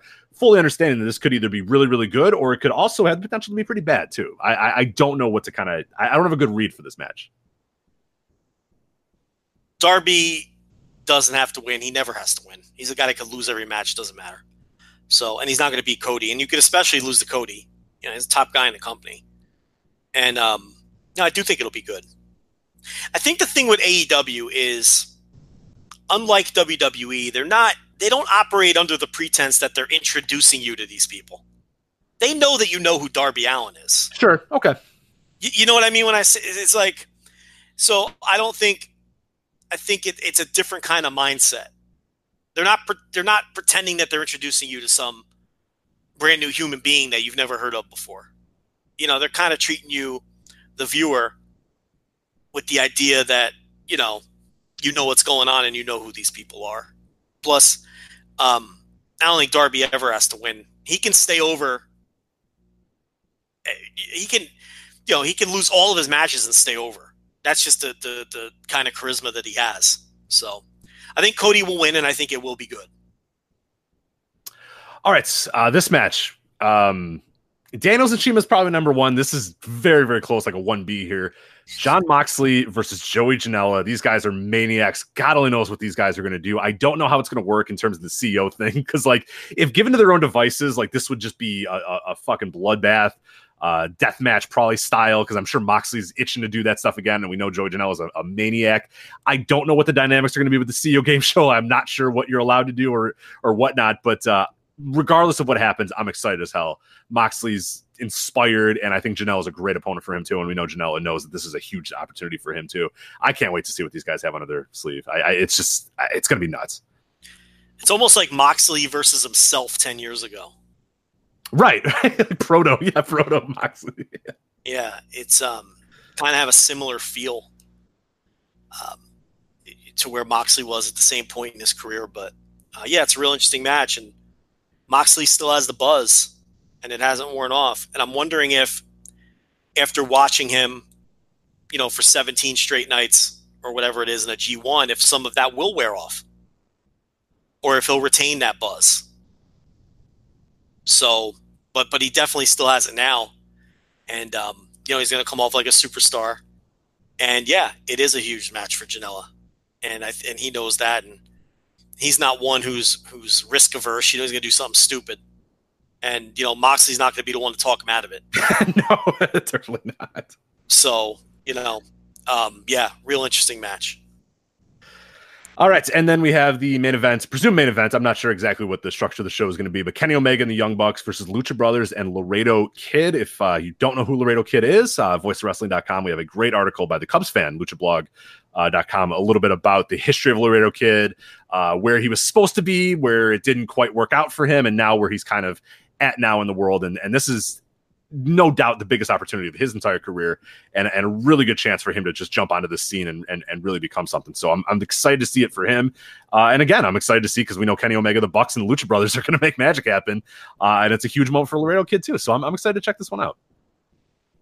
Yeah, I, Laredo Kid is having an awesome year and a legitimate Wrestler of the Year contender if you're paying any attention to what he's doing down in AAA and um, he's got my three top lucha matches of the year. In fact, I haven't watched a ton of CMLL yet, but um, you know, Laredo Kid's having a great year, and we all know what the other people here can do, and we all know that the Young Bucks and the Lucha Brothers um, have good chemistry together, and uh, you know, Kenny Omega, of course. It, it, this this is just a really hot looking six man tag on paper. And um, I do think it should close the show unless they have a big angle planned for one of the other matches, uh, aftermath. Then this this should close the show. Plus, it's Kenny's deal. This is his show too, so um, I would suspect that he's going on last. So I do think this will close. Yeah, and that's exactly why I thought this would be the main event because, like, yeah, this is this, like you said, it's Kenny's deal. It's Kenny's sort of baby in a lot of ways. So yeah, it it, it yeah, this should be the closer too. And I think like, those guys been the presumed kind of main eventers, uh, your Megas and your Bucks and whatnot. So yeah, I think that's the right call. And, and, and yeah, I'm super excited to see it. So Kenny will pin the uh, pin Laredo Kid, and uh, maybe AAA will get mad because their cruiserweight title will be besmirched. What do you think? right, I'm sure. Kenny Kenny will beat Laredo Kid, and then he'll it's off to go play Primal Rage or whatever the hell he's going to do. I don't, And- I don't think Primal Rage is one of the games being played at this. Why not? I, I can't confirm that. Um, maybe you can add it. I mean, we, we, we, we've talked to Jebailey before. Why don't you? Are you good at Primal Rage? We can maybe get that added. You could No fly Primal down there. Rage. Why wouldn't they play Primal? It's a fighting game uh, right. yeah. convention, right? I don't don't think that many people are still playing Primal Rage, but uh, I could be wrong. There could still be an underground kind of Primal Rage. Uh, all right, so we got MK. I'm looking at the. Uh, oh, I'm trying to see if I know all these logos. All right, I don't know every single one of them. I'm officially uh, now old. Okay, we have um, Mortal Kombat. Uh, we have Tekken, a Tekken World Tour. These are all just as old as Primal Rage. Well, they have new, it's not. They're not playing Mortal Kombat One, Joe. They're playing Mortal Kombat 11, the new one. They're playing the newest Tekken. They're playing the newest Super Smash Brothers. They should play, uh, you know, Tekken Tag Tournament. They got Tekken Tag Tournament there. It's a good I- game. You're not wrong. I, they need to. I, I don't know if they have like a little side room for us uh, old folks that we can uh, we can go and play. You ever open up the mini bowling game on Tekken Tag Tournament? Where I, can no, I, I I was never a big Tekken guy, so I, Yeah, I never. they got a little they got a little Easter egg. I forget how you do it. You put a code in or whatever. You the. Oh, I'm looking at. I have played this before, and it rules. Yeah, it's actually pretty awesome. What, Tekken Tag Tournament? No, the uh, the no, I know about Tekken Tag. The uh, the bowling game, the bowling mini game or whatever. Bowling mini game in Tekken Tag Tournament. Yes, yeah. Where each of the Tekken fighters had their own bowling style too, so it was strategic. Yeah, was, yeah, you know. So I remember, I remember being the panda, and that always being pretty funny. Uh, I forget the panda's name, but uh, It might have just been Panda. they weren't very inventive. Uh, but uh, yeah, it looks like it looks like Primal Rage will not be there, Joe. So unfortunately, your Primal All Rage skills will have to wait for another day. So Oh, I wasn't going to play, but I'm just saying. I figured fighting game tournament, maybe they'd have Primal Rage or Tekken Tag tournament or Capcom versus SNK or something. You they might still play that one. That one they might still be playing. I, I like again. I, I'm not. Uh, I'm not in on the uh, the video game. Uh, or at least, especially the fighting video game uh, universe anymore. But they, they might still be playing Capcom versus uh, SNK. this is all fighting games. Can you play like Double Dragon? No, I think I think this is all fighting games for this one. I think you can go to other conventions and, and play, you know, Battletoads and Double Dragon, but this is not that one, unfortunately. So Okay. Uh, Streets of Rage. Streets of Rage. I don't see any Streets of Rage on Double here. Dragon knockoff. Right? Ooh, I don't know. I mean, it definitely is a knockoff, but I like Streets of Rage. So It's all right. Yeah. what do you mean? All right, get out of here.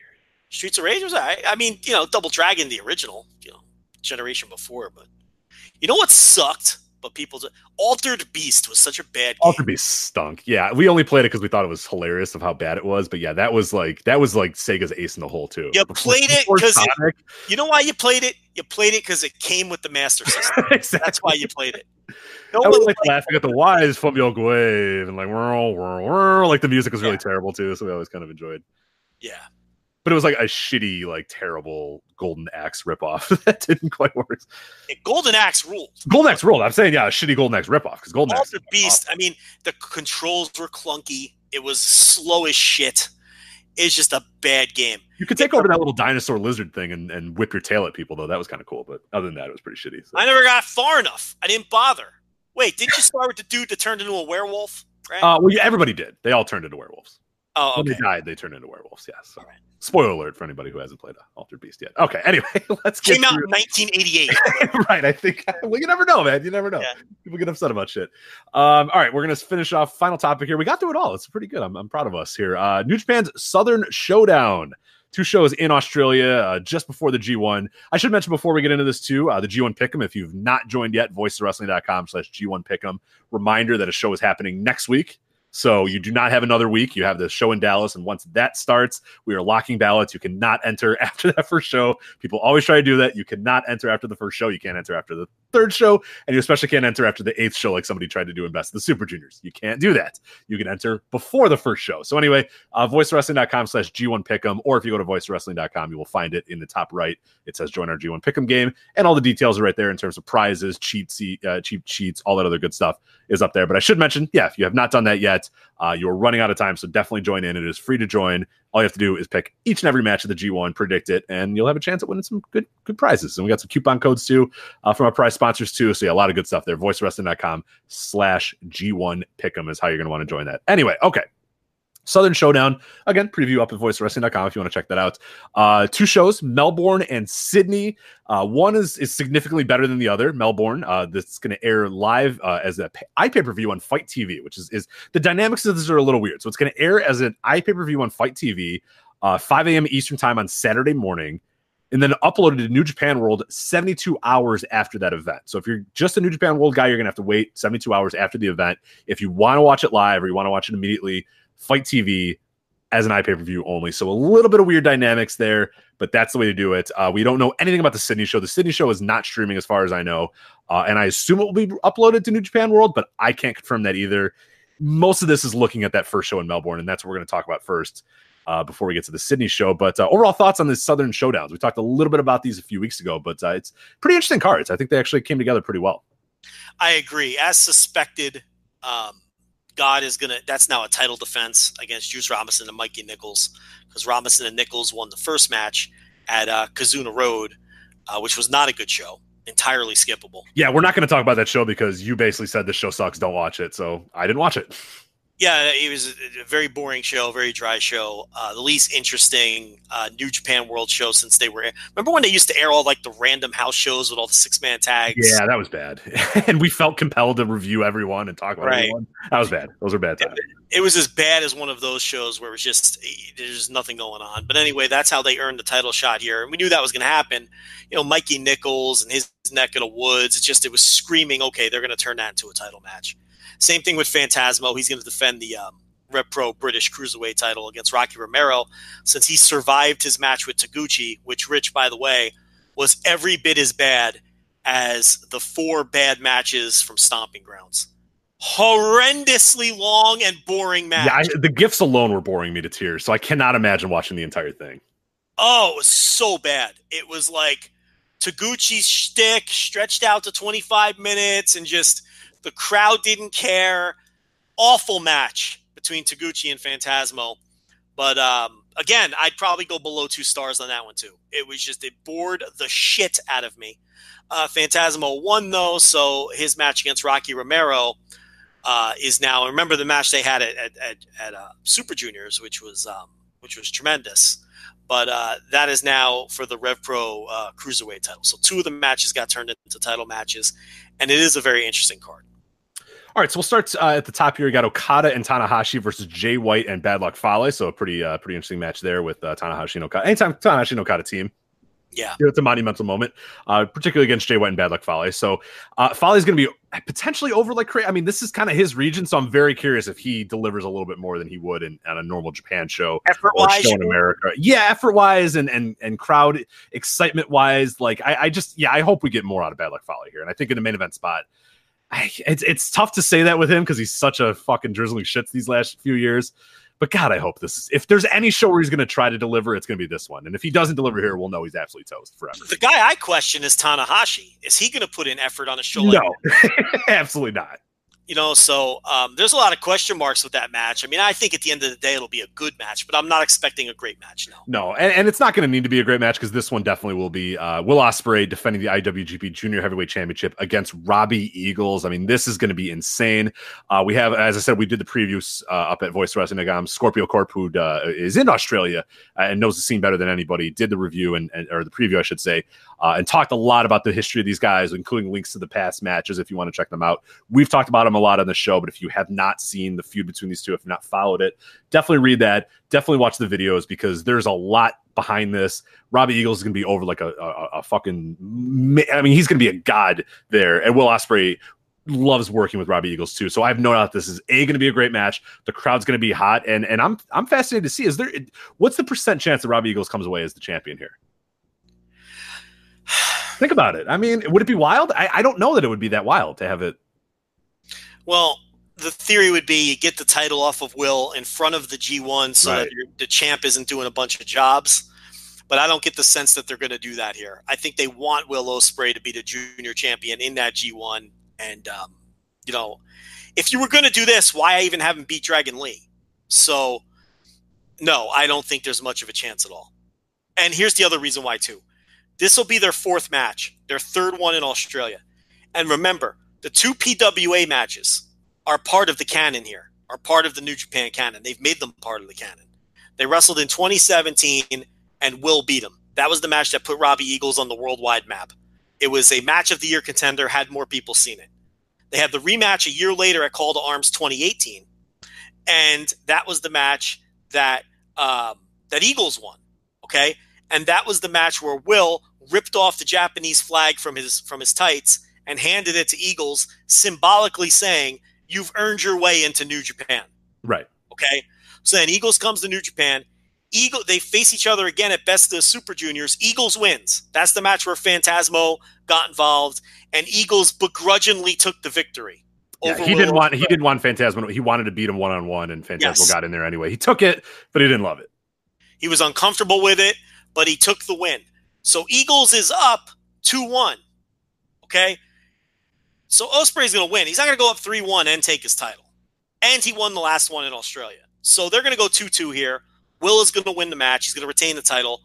The only question here is how great is the match going to be? All three of their matches were great. The first two, the two PWA matches, Call to Arms 2017, Call to Arms 2018, were legitimate, high level match of the year caliber matches that just not enough people saw. They were awesome matches.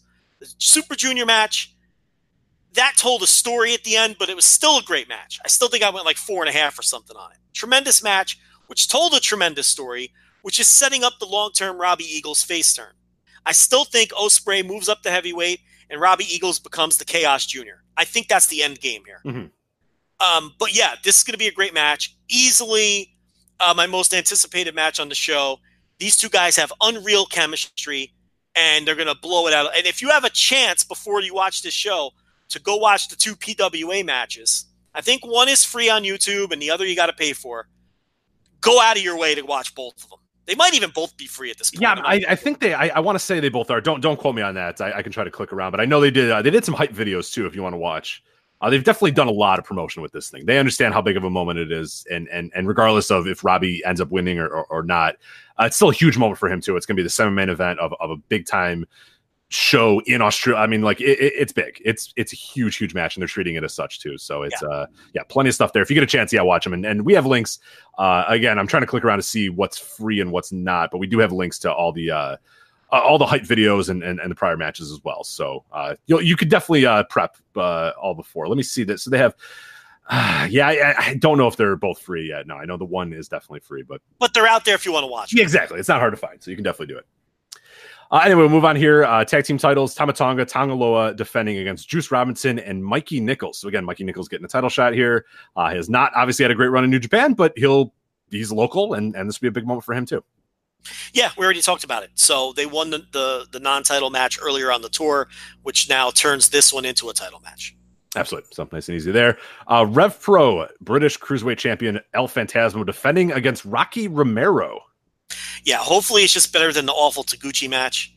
Um, I don't think there's any reason why it wouldn't be. And Phantasmo will get his win back here. He's not losing the title to Rocky. God, no, no, no. But uh, should be a pretty good match, and, and we know yeah, that Rocky is, is, is, has had a good little run, and, and, and should be well pretty over in this crowd too. And, and I, am really excited about this crowd too because they're they're they're not people that you know Melbourne doesn't get a whole lot of gigantic uh, you know shows, and, and, it feels like there's a big sort of palpable buzz going on uh, in the area too for this. So it should be pretty cool uh, see what the crowd does. Ishii and Yoshihashi versus Yujiro and Chase Owens. It's kind of a nothing match. So we really have to, I you know, it's uh, it's it's New Day versus um, you know, Kevin Owens and Sami Zayn. It's a tag match on the prelims that's happening. That is happening. And, yes, and hopefully it'll be good. It could be good.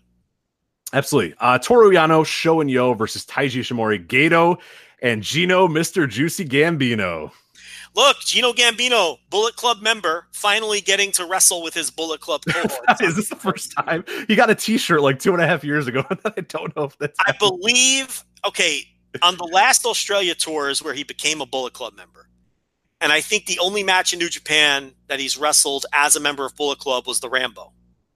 So this will be the first time he's actually teaming. I think with his Bullet Club stablemates. Yeah. So, okay. So so I, I'm I'm going back here. Okay. So now the so he officially became a Bullet Club member November of 2017 was when yeah. Fale gave him a, a, a Bullet Club shirt.